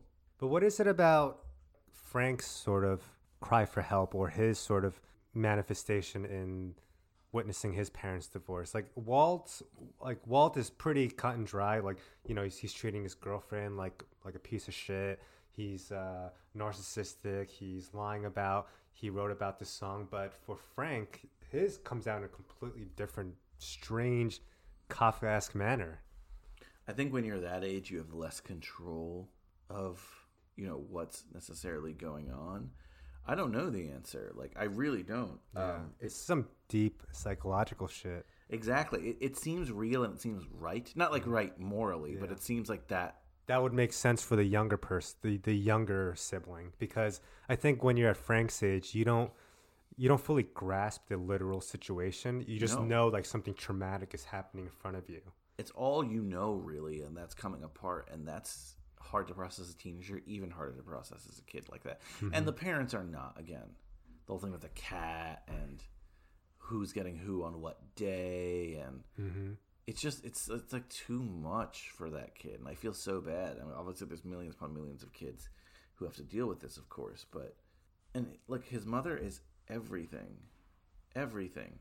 And Almost too much for him. too much. But Yeah. how that's, isn't that true about kids? You know, so to see her be human is weird, but I don't know. To put those kids through also those like that such a rigorous structure like that. And how about at the end when they're revealing like, oh, you only want to joint custody because the child support is less. Mm-hmm. The way that uh, Bernard the entire time he believes he's so successful, he believes he's like you know the best or a great writer or whatever. But he, if you notice, he's trying to like s- save money wherever he can on things. When they're all going out to eat the one time, and he's like, "Oh, they have big portions here, so get the half portions." you know. he takes the money from Sophie when she offers to pay. Yeah, exactly. get the it's check. like, oh my god, this is a teenager. you know what I mean? it's stuff like that, and so it kind of makes sense at the end where you hear like, oh, the only reason he wanted to share custody because he wouldn't have to pay the child support like that. It's like, fuck. Yeah. You know. So just to answer your question, I don't know. I, I think a child psychologist could watch this and tell you what the answer is. All I know is that it feels like it makes sense. You know what I mean? As fucked up as it is, and this is one of the most honest movies. Like It, it's it's such a it's it's really a u- different coming of age movie. I don't want it's like more I don't want to say darker, but like it definitely tells a story that people would be ashamed to tell.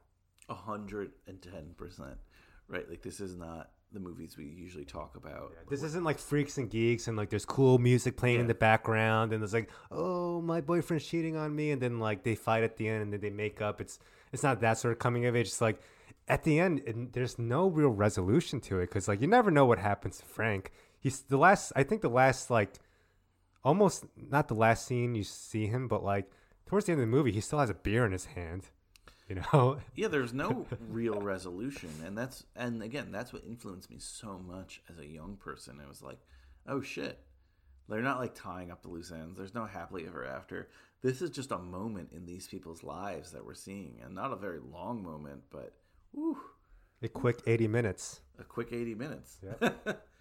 You know the um the last the last scene in the movie or the climax when Bernard has like the I guess like the heart attack and the ambulance picks him up and he says dégueulasse to Joan. Yes, yes, She's like, "Oh, you call me a bitch." So I actually looked that movie up. with- Yeah. So so let's set the scene a little bit.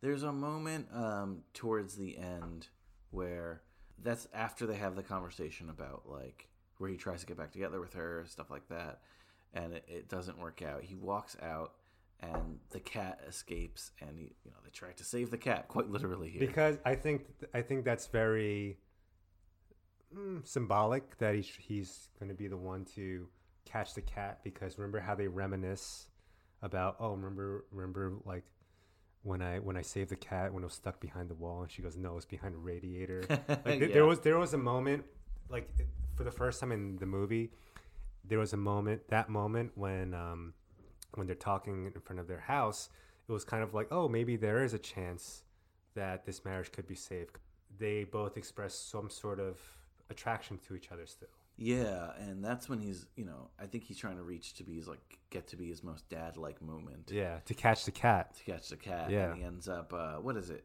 They thought it was a heart attack, but it was thought it ended was up being a, it, they, they said it was ex- exhaustion. Yeah. yeah. and it's part of the drama of who he is. Uh, it was a very dramatic scene, though. yeah, and, and when he uh, gets put on like the gurney or whatever, and oh, You all right? I had him. Joan, call an ambulance. Well, get in the car.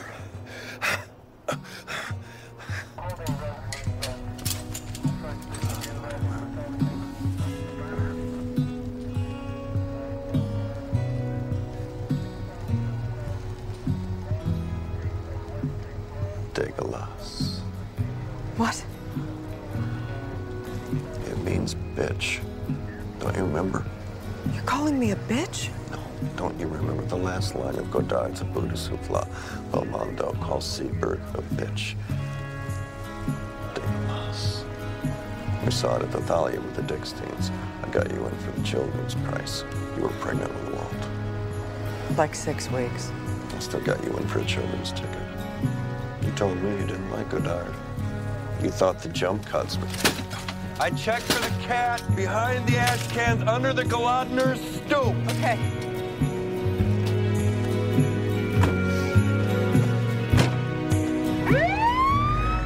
what does he say exactly? Like he says dégueulasse. Dégueulasse, and she's like, "What? What? It, it's like, it's bi- it means bitch. Are you calling me a bitch?" Yeah. He's like, "No, it's from." What does he say it was It's from? it's from the it's from uh, Jean Luc Godard's movie. Um, it's called Breathless, but in- Okay. in French in French it's called uh, À bout de souffle, and it was a 1960 uh, new wave French film. And the last time in the movie, the protagonist she says dégueulasse, or she says what is dégueulasse, like what what is a bitch or what is disgusting. Dégueulasse is literal translation is disgusting, but in the context of that that film, the Godard film, it means bitch, Hmm. and also in Squid and the Whale too. But I also read a when I was like kind of doing my research, my homework for this movie. Someone made a really interesting point in the YouTube comments. Is when Bernard says "dégueulasse," he calls uh, Joan a bitch, and the commenter said, "Well, de dégueulasse's literal literal uh, translation is disgusting. So that just shows how you know shallow and uninformed um, Bernard is as a writer too." Right? Yeah. I guess it could be translated too. Like he's like referencing this movie, thinking it's like kind of smart, sort of this writery thing to say, but And- he totally misses the point. and he's like happy being in that situation almost Yeah. because he, th- he thinks he's like winning the moment. But the th- but it, did you see the movie um, Breathless? Did No, you see no, the no. last scene? So if, if I have the clip here. C'est vraiment dégueulasse.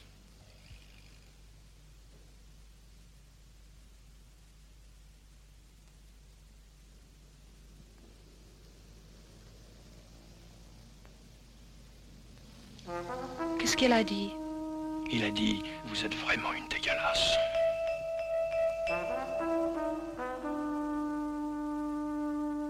Qu'est-ce que c'est dégueulasse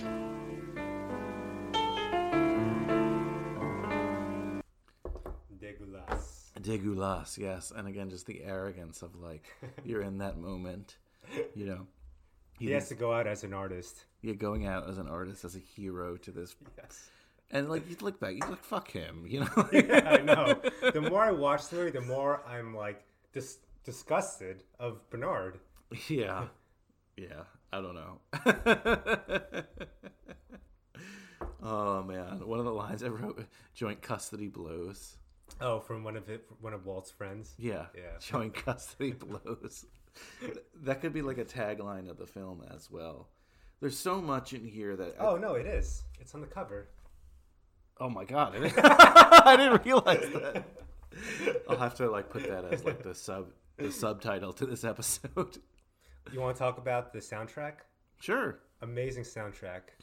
Awesome soundtrack. Uh, the soundtracks of movies at this time, good or bad? I would say from like 2005 to like 2010.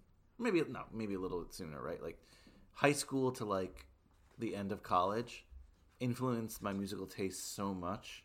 I think two tracks on the the soundtrack of this movie is original. I think the track's called Park Slope by Britta Phillips and Dean Wareham, and the other track Um, one of my favorites, Family Conference by the same artist. I think those two, I, I might be wrong, but I think those two tracks were originally written for the movie. Oh wow, cool. I mean, I just love how it just again it feels hipster-ish, you know, Mhm. um, in a good way. Uh, there's a song Holland Tunnel that I wrote down. Great use of Drive by the Cars. That's a huge song. Yeah. Yeah. Oh, um, Figure Eight, Schoolhouse Rock song. Yeah. Of course, Hey You, but the Eisenberg version, maybe we'll play that instead. like at the time when you're making a quote unquote indie movie, you gotta have a kick ass soundtrack. That's probably true too as well.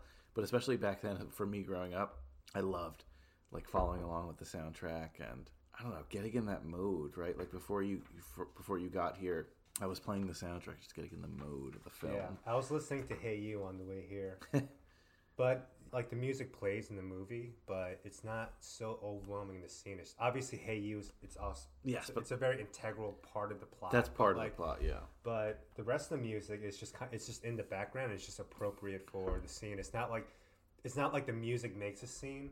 The music just accompanies the scene. I think that was so just like something of the time, right, for indie films that set it apart. If you watch like comedies, like Will Ferrell comedies or whatever, or Ben Stiller comedies of that era, it's so the opposite with the way they use, use music. You know, it's like boom, a Wham song, boom, Yeah. like it's just like cut in here, and that's why I loved like the subtlety of the soundtracks of these things. And again, look, you have like Wes Anderson's who are cutting to music in a different kind of way. It's still cool, but it's not feeling like it's like these are not pop songs. And I think it was very popular at the time. And it sounds silly to say now, but to put pop songs in your movies in the background and cut them for like 30 second blasts in your Yeah. ear. And I, I think, and I think that's how Wes Anderson uses his music. Is like the specific tracks in his in some of his scenes. It's like it's a huge feature of that part of the movie. Yeah, but I think what he does that's different, I know this is not a Wes Anderson podcast, is that like he uses it almost similarly to the people at the time, but he's not using like he's using the kinks, but not like hits from the kinks, if that makes sense. You know, Mhm. he's using Rolling Stone songs, but But not are- like the huge tracks, yeah. exactly. So, and that's a cool way to do it too, because you're using it in like a pop way, as if it's a pop song. Sure. but it's not a pop song. Yeah, yeah, okay. I But like the Noah saying. Baumbach style, and I think so many artists would copy this later. It's just like slow, you know, floating in the background. Right, right. which is great. Which is great. Let's. I guess we'll talk about the ending, just the way it ends with that whole squid and the whale. What did you think of the ending here? The ambiguity of it. That just he's his dad's in the hospital, and his dad's like, "Oh, you know, let's uh let's have breakfast together. Get that nurse, hopefully the hot one or something along those lines." And he's like, "Sure." He gets the nurse, and he just walks out and Yeah. sees that. I think I think I used to think it was more ambiguous until recently. When you sort of connect the ending with his meeting with the psychologist, um, because I think that really tells a lot of the space that Walt is in. Is he was he is viewing his current situation not through the proper lens of reality. He's just looking at it almost like through his dad's eyes, Mhm.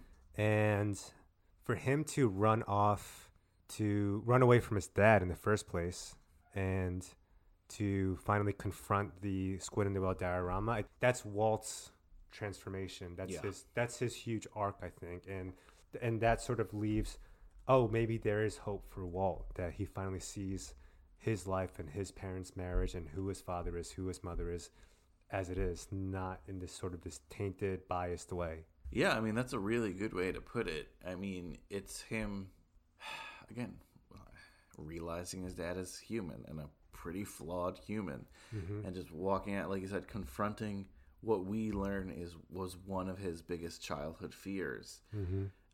I love it. I just love how it just ends. And again, I think there is ambiguity in a sense that it doesn't tie the loose ends, but you're right. There's not ambiguity in a sense that like we're confused. Right. You know what I mean? I think we're left in a good place. We're left in a place like, okay, he's gonna move on from here, hopefully. And I think again on this watch, I noticed more in particularly, it really says, Hey, this is Walt's story. You know, we see the parents, we see them doing their things, but the fact that like it's called the squid and the whale, it ends with him in that scene. And not just like on the literal sense, but also just like the framing of the story. This is Walt's story largely, and that's what makes it a teen or a high school film to me. We get a lot of cool other characters. I understand that all, but the end scene is so important to me in all these films, for better or worse. And uh, also, just side note, the fact that this is Noah Baumbach's, like that's the character who's supposed to be him. Mhm. You know, and and I think that's uh, exhibited here, ironically, in front of an exhibit. Yeah, I think the ending definitely tells me it's like, oh, this is this is Walt's story. Like, because in the beginning, since the beginning, everybody kind of almost equally gets a similar attention. Is this a story about the family? Is this a story about Frank? Is this a story about Walt? Is this a story about Bernard and Joan? But I think at the end, it's oh, this is Walt's story. I read somewhere that said this The Squid and the Whale is about division, clashing forces, mother and father, child and parent, intellectual and Philistine. I just like saying I love it. and the appearance of things and their true nature.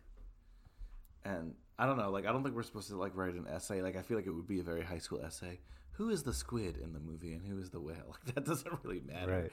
But there is a lot of uh, reality versus like what you believe in. And isn't that life? Isn't that growing up? And at its essence, that's what makes this movie to me a teen movie because it really touches that awkward essence of like I don't know. The best way I can say it is literally like fuck, you know. Mm. How many times have you said to yourself, "Oh, this is what I want to be, but this is what I'm doing for the money," for example, or like this is who I see myself, but this is who I actually am. This is who my parent who I thought my parent was. Or, I mean, that's literal, but that's true about everything. Perception, reality, and again, that's growing up and selling out, getting married. These are all things that happen, whatever. But whether you're in a happy marriage or not, like no one, no one's life goes according to 100% as planned. And it's just sad again that Bernard, he kind of thinks his life has gone that way, even though it hasn't, you know? He believes he's like this beautiful, true artist. And, and when his son, his teenage son, kind of realizes, fuck this guy, kind of, you know? I'm not saying he's not going to talk to his dad, I'm not saying anything like that. But it is such a powerful moment. That's when he kind of grows up, you know? That's when he takes his next step into at least attempting to grow up, for lack of a better term, divorcing himself from the narrative of who his father is Mhm. and realizing the actuality of the atmosphere around him. Yeah. One critic said he put it perfectly as the the squid and the whale is an allegory for deep hidden emotions. Mm.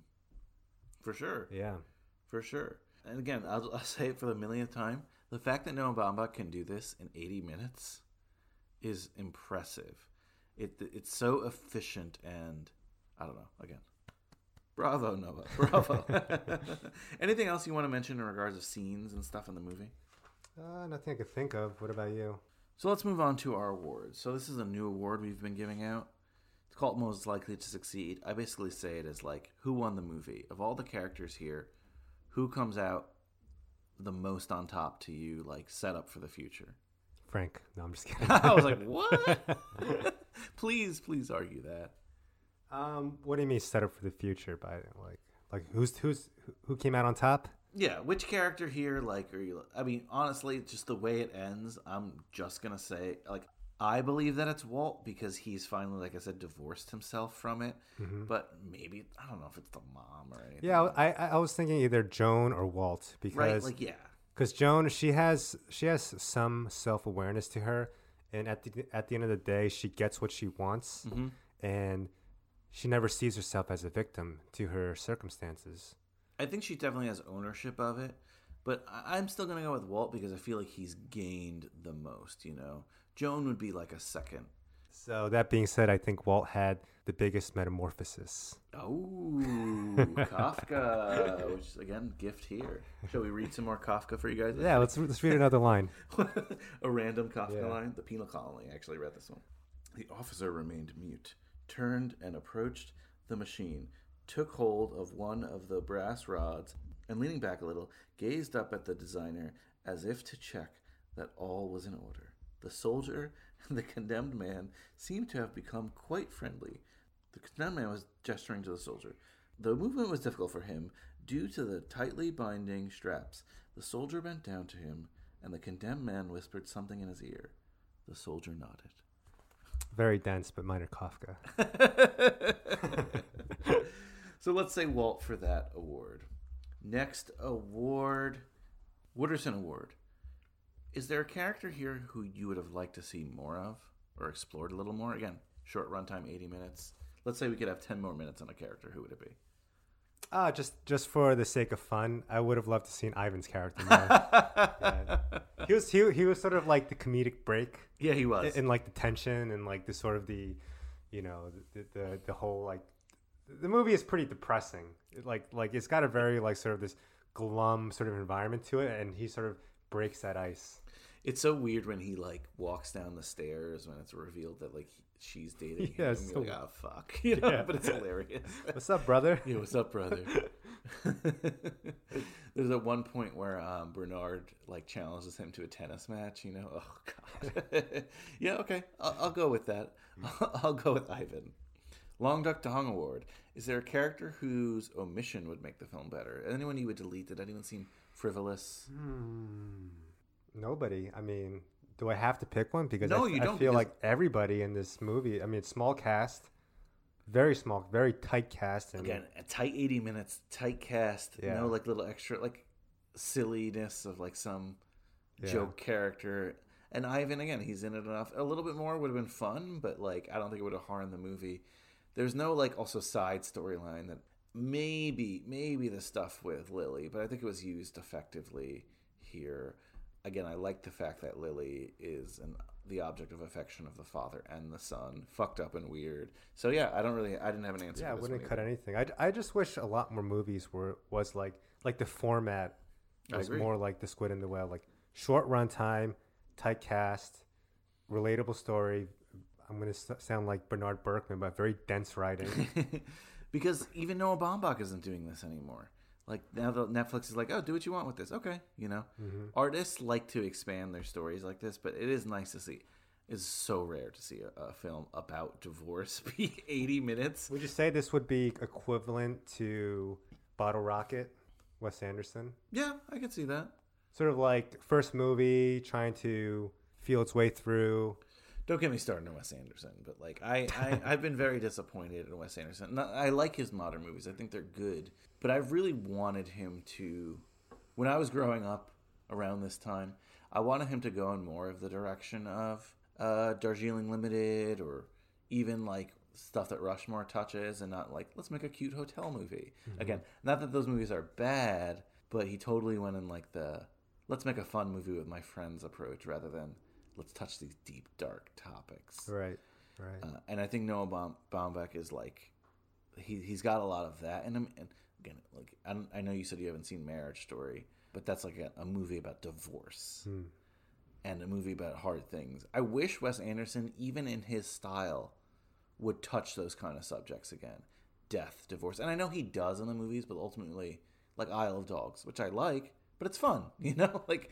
Even Well, uh, yeah, yeah. you know what I mean. I don't know if. I don't know. Wes Anderson has become a director really about him, his style, and his actors, and it's great. But I wish he got a little darker in his older years. I'll put Sure. it that way.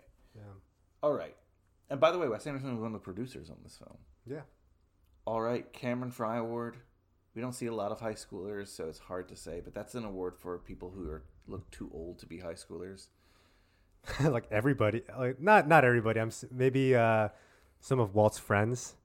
Yeah, but even Walt too. Like really, like they look more like college age, but yeah, not that bad. It's also the '80s too. Like I feel like kids in during that uh, '70s and '80s, even the '60s, like they look, they definitely look a lot older than like the kids in high school today. True, true. Because I don't know, maybe just life was just a lot more tough. I, I think know. hairstyles and Hairst- outfits. yeah, too. hairstyle and outfits. You see a twenty-year-old in from the '80s, and you're like, that looks like my mom now. You yeah, that's true. mean? Actually, that that is a that is a good observation. There wasn't really like I mean, I'm sure it existed, but not in like mass culturally. Was like oh, like teenage hairstyle, like teenage clothes. It's like there weren't like hot topics and like No, it was like you look know. like an adult, even when right. You just kid. there was just clothes and hair. That's it.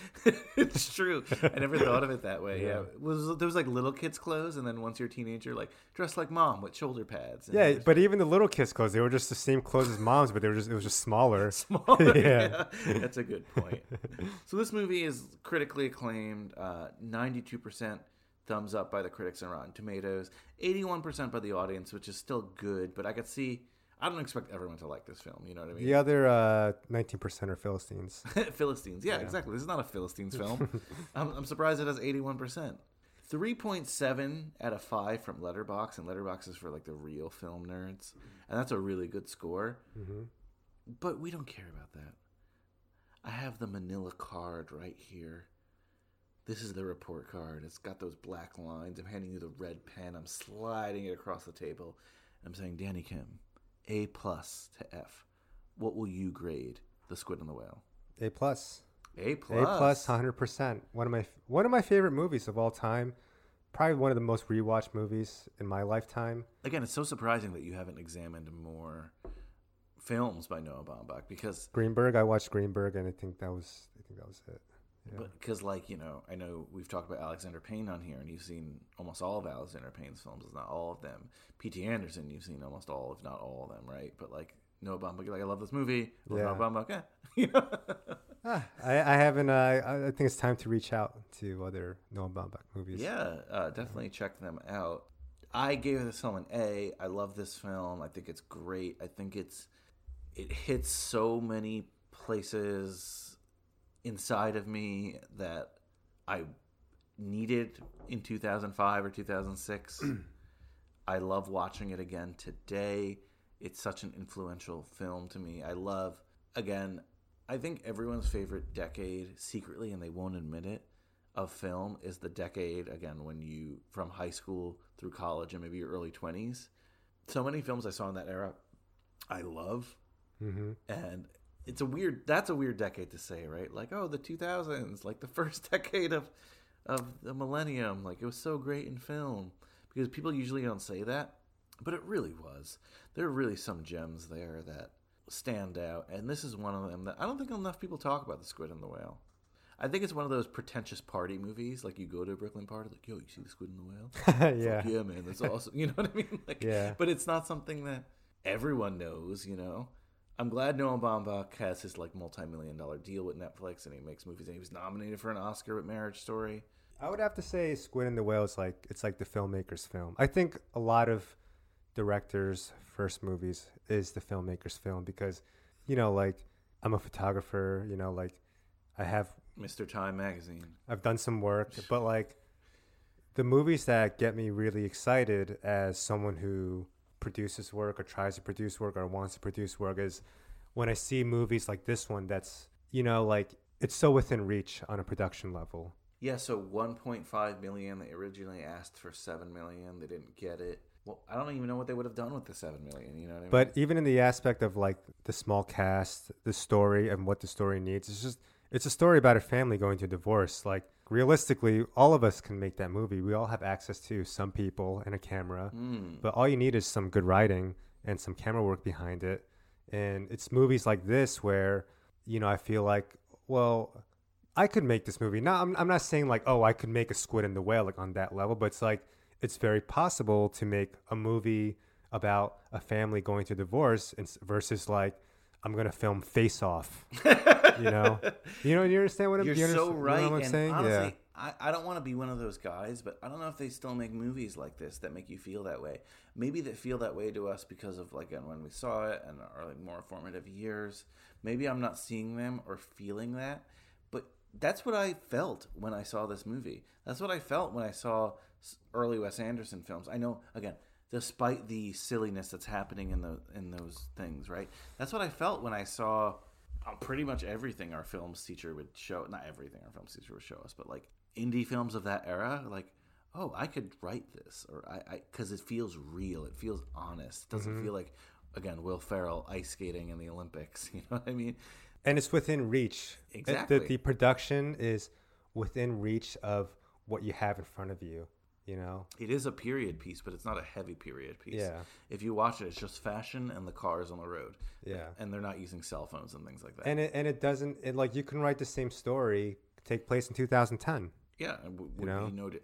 Mhm. It's a period piece because it's about his life, but you're absolutely right. But think about that. Do you think the movie would be different if it did take place present time? I don't think much. How? Like, It wouldn't, right? It would be still be the same. I don't think I'm trying to think. Maybe the aesthetic of it, obviously, Right. That's why I said the first time, a couple times I watched it, I didn't realize it was in the '80s because Hmm. even the movies that they show, I figured, oh, you know, Brooklyn they screen old movies. You know what I mean? Yeah. It, it doesn't hit you home. It's like President Reagan. You know, I hate those Yeah. movies sometimes. Like we're just like, oh, really obvious. Like, Yes. like Mad Men. Hey, you see, Kennedy says he's gonna get people on the moon. That'll never happen. You know, I hate that shit sometimes. Subtly in your decade, you know. Yeah. I think that's what I meant by how it uses the setting very subtly. Subtly. Yeah. Like you said, it could happen anytime in any place. Mm-hmm. All right, so we both have good grades here. This is kind of a weird question, but I think I think we can answer it. We're at our slumber party, and you're bringing a sleeping bag that's squid and the whale themed. What does it look like? Hmm. I mean, the obvious answer would be just like the squid and the whale from Yeah, the yeah. natural history. Yeah. I would say the other obvious answer would be the shirt you're wearing here with a black, I mean, with a blue and white stripes. You know, Kind of like nautical, plain 80s. I'm gonna go with like Bernard wears so many like tweed jackets, so I'm gonna go with like an uncomfortable like tweed looking sleeping bag, like his maybe like some patches on them. Who knows? Very Brooklyn, very like I'm a writer kind of thing. I think I would have a sleeping bag that would be graphically designed, showing all the Kafka book covers. Oh, I like that. I like that. Or maybe just one that is just like a roach. Like that's what he turns A into. big roach, yeah. Yeah. oh, like a roach, a roach-shaped sleeping bag. Yeah. Little headpiece. I love it. All right, my favorite question every week. You and I are in the magical, magical blockbuster, which is interesting because we both discovered this at a blockbuster. And this magical blockbuster has every movie that has ever existed. We know we're watching The Squid and the Whale at this slumber party, but we get to the counter and I see a sign and it says, Rent two movies, get one free. And I said, Danny, go to the back. I'll keep our place in line. Get two other movies. We're going to watch three movies tonight. What two other movies are we watching for this slumber party? Wow. Um, it's a crazy question. It's got to be like a Christopher Columbus movie, a, fa- a family Christopher Columbus. Just, just a complete contrast of the '80s. Like, is, wasn't Uncle Buck? Was Uncle Buck a Christopher Columbus It's like movie? a John Hughes. John Hughes, Christopher Columbus. I, bel I, I gotta see if Uncle Buck is Christopher. I know it's definitely John Hughes written. Let's see. Uncle Buck. I love Uncle Buck. Uncle Buck. No, just directed by John Hughes, but still. Oh, okay. I mean- All right, I'm just kidding. I'm just kidding. Okay. Um, let me think about it though. That it'd be a good pairing with uh, Wes Anderson movies. Uh, but which one? It would be. Let me think. So you say, by the way, that this reminds you of Bottle Rocket, but to me, now that we talk about it, kind of reminds me of like Rushmore a little bit more because it's it's not his first film technically. I though I haven't seen the other films, like the films before this. One is called uh, Kicking and Screaming is one of them, and that's not like the Will, Fer- Will Ferrell version. And Highball is another one. Um, I haven't seen them. Also, a film called Mr. Jealousy. Again, I don't know these movies. The Squid and the Whale to me is his breakout movie. I would I would go with Rushmore. Yeah, Rushmore. I was gonna say Rushmore is a good choice because it feel that's Wes Anderson's coming of age movie. Wes Anderson has compared that a lot to him growing up, even though he wasn't necessarily like that kid. Rushmore and Squid and the Whale definitely pair well together. And the third movie would be À bout de souffle 1960 by Jean Luc Godard. Ooh, referenced in the movie would make sense. French New Wave. French New Wave. Ooh, love it, love it. That's a really, really great pairing there. Squid and the Whale. Uh, what's the movie called? Um, we'll call it Breathless Breathless. by Jean Luc Godard. And of course, Rushmore, a movie we've covered here. Well, Dan, this was an absolute pleasure. Loved watching this again. Loved talking about it. I love just revisiting this subject matter. You'll be on again. We already have some ideas. You've made some good suggestions. Oh, I want to. Oh, can I? Can I? Can I say which movie I want to talk about next? Can I Well- announce it here? Well, sure, but I mean, I don't know if it's gonna be next for scheduling reasons. But what else? Like, you can announce it. What else do you want to be Um, on? I haven't watched it yet, but I've seen clips of it and it just really caught my attention. Next movie I want to talk about is 187. One eight seven. Is that a high school? starring Samuel Jackson. Yes, it's a high school movie. It's about um, starring Samuel Jackson, who plays a Los Angeles teacher caught in gang trouble in an urban high school. Love those kind of movies. Yeah. One eight seven will get you on. Uh, you mentioned Elephant. I definitely want to talk about Oh yeah, Elephant. Uh, have you talked? You haven't talked about No, that? no, no, okay, wrote we can do Elephant too. Yeah. I wrote your name down for that, and then I got, I want you on an episode with Chris as well because we haven't. I like to pair my friends with different groups. You've done one Okay. with Kyle. I want you to get on an episode with Chris as well. But glad to have you on again. Always appreciate it. Where can people follow you, find you? You said your photos were in Time magazine again recently. Uh, yeah, I had a um, a couple of photos, and I forget which issue it was. It was, must have been like January, second week of January, just when the vaccines came out. Oh, whatever. Yeah. Time. time. Did you say like people at work were like being like when you said something like, "All right, Mister Time Yeah, magazine." if, if some if we're like in a situation and like I'd be the voice of reason, they'd be like, "Oh, okay, Mister Time Magazine." I love it. That's great. You just have to appreciate that. I love it. I love it. Because if you were in that position, it'd be funny to say it to Absolutely, you too. yeah. I would be the first person to say that. so great, so great. So uh, I know you're an Instagram guy. Are you still Instagramming these days? Uh, yeah, I still have an Instagram account, D A N N K five three, and that's where you could find me. well, thanks so much. Obviously, we'll have you on again. Appreciate it. Uh, Thanks for having me. Love talking about this movie. Dégueulasse. Big thank you to Dan Kim for coming on and talking the squid and the whale. Heavy talk, good talk. I loved having that conversation. Love listening back to that conversation. It got real. It got very real at some points, and always appreciate having Dan Kim on. He's got a great eye for film like this. We'll have him on again very soon. I can promise you that. So, homework for next week, next Friday. We're going to watch a film. Mike Manzi recommended it. You know Mike Manzi, he's the most guested person on High School Slumber Party ever. It's called If dot dot dot.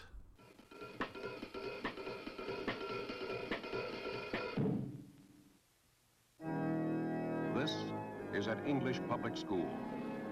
This is where Britain raised its empire builders of yesterday and still trains its leaders of tomorrow. This is the unchanging English public school.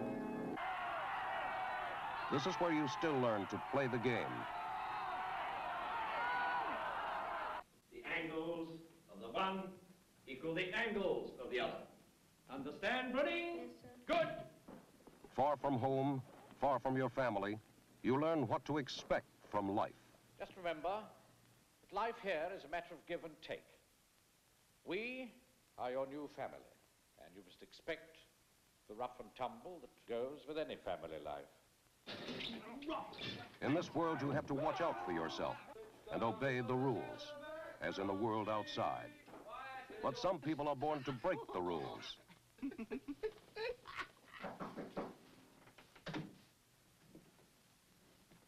You three have become a danger to the morale of the whole house, and we've decided to beat you for it. I serve the nation. You haven't the slightest idea what it means, have you? You mean that bit of wool on your tit?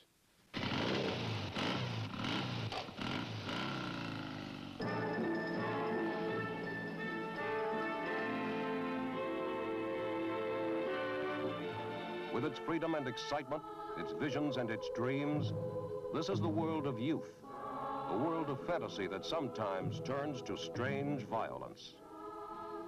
Look at me. I'll kill you.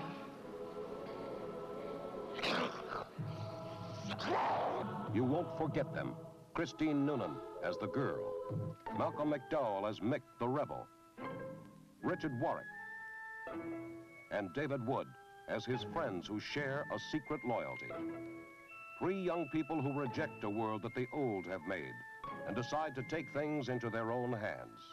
If may shock you, it will surely surprise you. It's a film that will make you take sides. Which side will you be on?